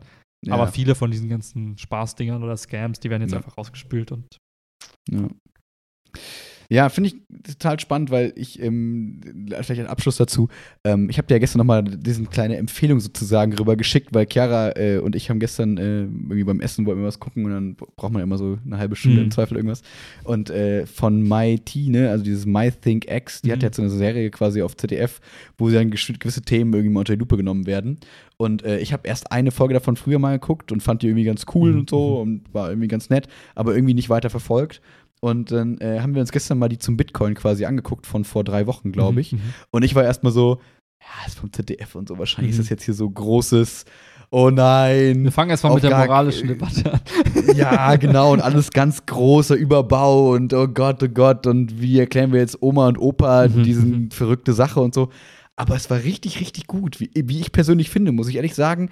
Also, für das, was es sein soll, war es echt sehr, sehr stark. Also cool, ja. auch genau wie wir gerade über Biounterricht gesprochen haben, die ersten 25 Minuten von 30 gehen über Infos, gehen mhm. über Fakten, gehen darüber, das ist es, so ist es im Einsatz, das kann passieren und so weiter. Mhm. Dann geht es auch um Stromverbrauch, wo sie dann sehr deutlich sagen, hey, so, das kann einfach keiner sagen, wie das irgendwann sein wird. Es gibt die einen, die sagen, oh Gott, ganz schlimm, und die anderen, die sagen, ist kein Problem. Mhm. Und also sehr gut abwägend in beide Richtungen, aber auch sehr, sag ich mal, technikbezogen. Und dann am Ende halt so vier, fünf Minuten so eigene Meinung, wo es auch sehr klar gekennzeichnet ist, mhm. so ist irgendwie ganz nett gemacht, so, das ist irgendwie jetzt so dann die Meinung von der Redaktion sozusagen so. Aber ist jetzt Bitcoin quasi die Zukunft der Finanzen, Finanzen sozusagen mhm. und dann zu sagen, nee, so klar, also für die dann eben so klar nicht, ähm, weil diese Ablösung und du trustest dann doch irgendwie, irgendwie dann doch immer irgendwem im Zweifel und so weiter und wer sagt, dass die eine Trust-Party schlechter als die andere mm, ist und mhm. so, also total valide Punkte, wie man so, wie ich persönlich jetzt finden würde. Ähm, aber ich habe daraus nochmal mitgenommen, dass ich das viel, also dass ich vor allem diese Zeit spannend finde, wo es eben parallel läuft. Das ist nicht es muss das eine das andere ab, äh, quasi ablösen und das eine ist der heilige Gral und das andere ist das zum Sterben verdammte Bankwesen so mhm. ungefähr, mhm. sondern dass irgendwie beide in irgendeiner Form sich anpassen müssen, evolutiv sozusagen, also technisch evolutionär, Mhm. nach dem Motto, die Banken können sich irgendwann diese riesigen Filialen nicht mehr leisten für die Leistung, die sie quasi bringen. Das heißt, sie müssen abspecken und gucken, welche Produkte können wir anbieten, wo wir wirklich einen coolen Mehrwert bieten. Müssen wir Versicherungen verticken und über Versicherungen irgendwie unseren Umsatz machen? Können wir nicht sagen, wir können irgendwie ein cooles Produkt, sage ich mal, binden sozusagen? Ähm, und sind dann quasi die Banken irgendwann die, die nur noch quasi geile Sparbuchsysteme bauen sozusagen, wo du lange dein Mhm, Geld mhm. parkst und die dir coole Sachen dafür bieten. Und genauso parallel zu sagen, okay, kann nicht der Bitcoin oder die Krypto-Richtung in gewissen Aspekten eben richtig cool sein, weil sie dann irgendwie eine gewisse Sicherheit Mhm, bietet, eine mhm, Nachverfolgbarkeit oder der Einfachheit im Online-Bezahlhandel oder eben dann doch dieses ähm, währungsstabile Ding irgendwann vielleicht für dann eben, sage ich mal, Entwicklungsländer, die dann mhm. irgendwie dadurch weniger Korruption und whatever irgendwie und sowas hinkriegen. Und warum muss das eine das andere zwingend auffressen und zerstören? So, das finde ich irgendwie dann, habe ich für mich nur mitgenommen, dass man irgendwie denkt, okay, es kann doch irgendwie auch eine ganz coole Mischung vielleicht geben, sozusagen. Ich glaube, das ist so der, ähm, ohne das jetzt irgendwie, ähm, ich glaube, das ist super, das, wie du das beschrieben hast, ist das super, glaube ich, für eine Zielgruppe, die so kein, nicht so viel Ahnung von dem Thema hat und so ein bisschen Ja. Einleitung braucht. Ich glaube, ich glaube, die Diskussion, so klang es für mich nach den Dingen, die du das beschrieben hast, war sehr praxisbezogen und, und Auf jeden Fall. jetzt relevant. Ich glaube, die Es ist nicht, was gibt's für Chancen in Krypto und so ich weiter. glaube, das war ich nicht glaub, der Gedanke. Dass, Ja. Ich glaube, dass da dass so bestimmte Gedankengänge wie das eben, um das jetzt mal so ganz, ganz provokant zu sagen, so die Trennung von Kirche und Staat ist, ist, ist ein ähnliches Phänomen wie die Trennung von Staat und, und Geld. Mhm. So auf der Ebene Mhm. war, also glaube ich nicht, dass solche, solche Formate diese, diese Gedanken, Auf diese, Fall. diese ganzen großen Ideen quasi Ja. transportieren können. Und ähm, und ich glaube, da, da ist aber, ich glaube, dass die Leute, die wirklich langfristig an die Idee glauben, ähm, die eher auf dieser Ebene unterwegs sind. Sagen nach dem Motto, für mich ist das ein ganz, ganz fundamentaler, äh, fundamentale Änderung im Gesellschaftssystem. Mhm. Und die Leute, die jetzt quasi nach äh, ein bisschen händeringend nach An Anwendungsfällen suchen für Krypto, die verlieren die Debatte ständig, weil man merkt, wie du gesagt hast, ne, die Banken können schon Ja. vieles gut und können vieles auch besser als eben bestimmte Protokolle. Und ähm, ja, deswegen, ich, ich persönlich muss sagen, ich bin irgendwann mal so ein bisschen äh, auf diese Ebene gekommen, dass ich gemerkt habe, okay, was, was ist eigentlich so der, der ganz, ganz langfristige Vorteil eben oder eben Ja. halt auch Nachteil, je nachdem, wie man es auslegt. Ne? Ähm, Ja. Und weniger, was, was kann ich heute damit tun? Weil ich glaube, heute ist es weniger spannend. Genau, deswegen, ich glaube, das muss man eben klar sagen. Das, die Serie ist klar Bitcoin, nicht Krypto an sich, nicht irgendwie Blockchain, Mhm. nicht Kryptographie und so weiter und so fort, sondern es ist einfach nur, okay, wir machen, wir betrachten jetzt mal dieses Thema und alle sprechen darüber Ja. und was ist eigentlich an den ganzen Dingen dran, so nach dem Motto. Das ist ja auch ganz klar und so ausgeschrieben, ne? Was macht Währung aus? Und manchmal wird so aufgemalt, was eine Währung ist. Das heißt, es ist sehr auf als Finanzmittel, als Tauschware, wie auch immer man das sagen möchte, quasi ausgelegt. Nicht im Sinne von, was für Technik steckt da im Prinzip hinter, die im Zweifel irgendwann noch andere Dinge möglich machen kann und so weiter und so fort. Ich glaube, weil dann, wie du sagst, dann, das wäre das falsche Publikum sozusagen in irgendeiner Form. Und so ist es aber, finde ich persönlich, irgendwie ganz nett, um mal jetzt gerade so, ich habe es also irgendwie um Eltern Ja. oder wie soll ich sagen, Menschen, die halt irgendwie gar keinen Schimmer davon haben, das mal zu schicken, damit man so einigermaßen zumindest versteht, was da gerade heute so passiert irgendwie, ne? Dann kann man natürlich immer noch drei, vier Joe Rogan Podcasts mitschicken, wo es dann irgendwie um Leute geht, die sich halt über die Zukunft Gedanken machen und dann irgendwie 16 Stunden Material hat, um sich in diese ganze Blase, also nicht Blase, in diese ganze Bubble sozusagen so ein bisschen reinzudenken. Aber ähm, das, ich glaube, für so, einen, für so einen Anfang, so einen Grundgedanke ist es irgendwie ganz nett, Ja, das Fall. zu Auf verstehen. jeden Fall. So, deswegen Ja. dachte ich nur, das ist irgendwie ganz nett. Ja. Yo, yo. Hm. Dann hast du noch was? Nope, nope, nichts. Müssen nächstes Mal im Podcast, ich habe es letzte Woche schon wieder vergessen, müssen wir mal darüber sprechen, dass wir ja auf so einem Geburtstag waren, wo es wieder ganz viel darum ging, dass Menschen irgendwie Wohnungen kaufen und alle so erwachsen sind und es irgendwie so ein bisschen weird war. Oh ja. Ich, ich kaufe lieber Bitcoins statt Wohnung. Aber das Teaser. ja, Das aber, ist schon mal ein guter Folgentitel für nächste Folge. ja, genau, kannst du anteasern. Alright. Alright, Packen schöne. Woche. Peace Ciao, out. ciao.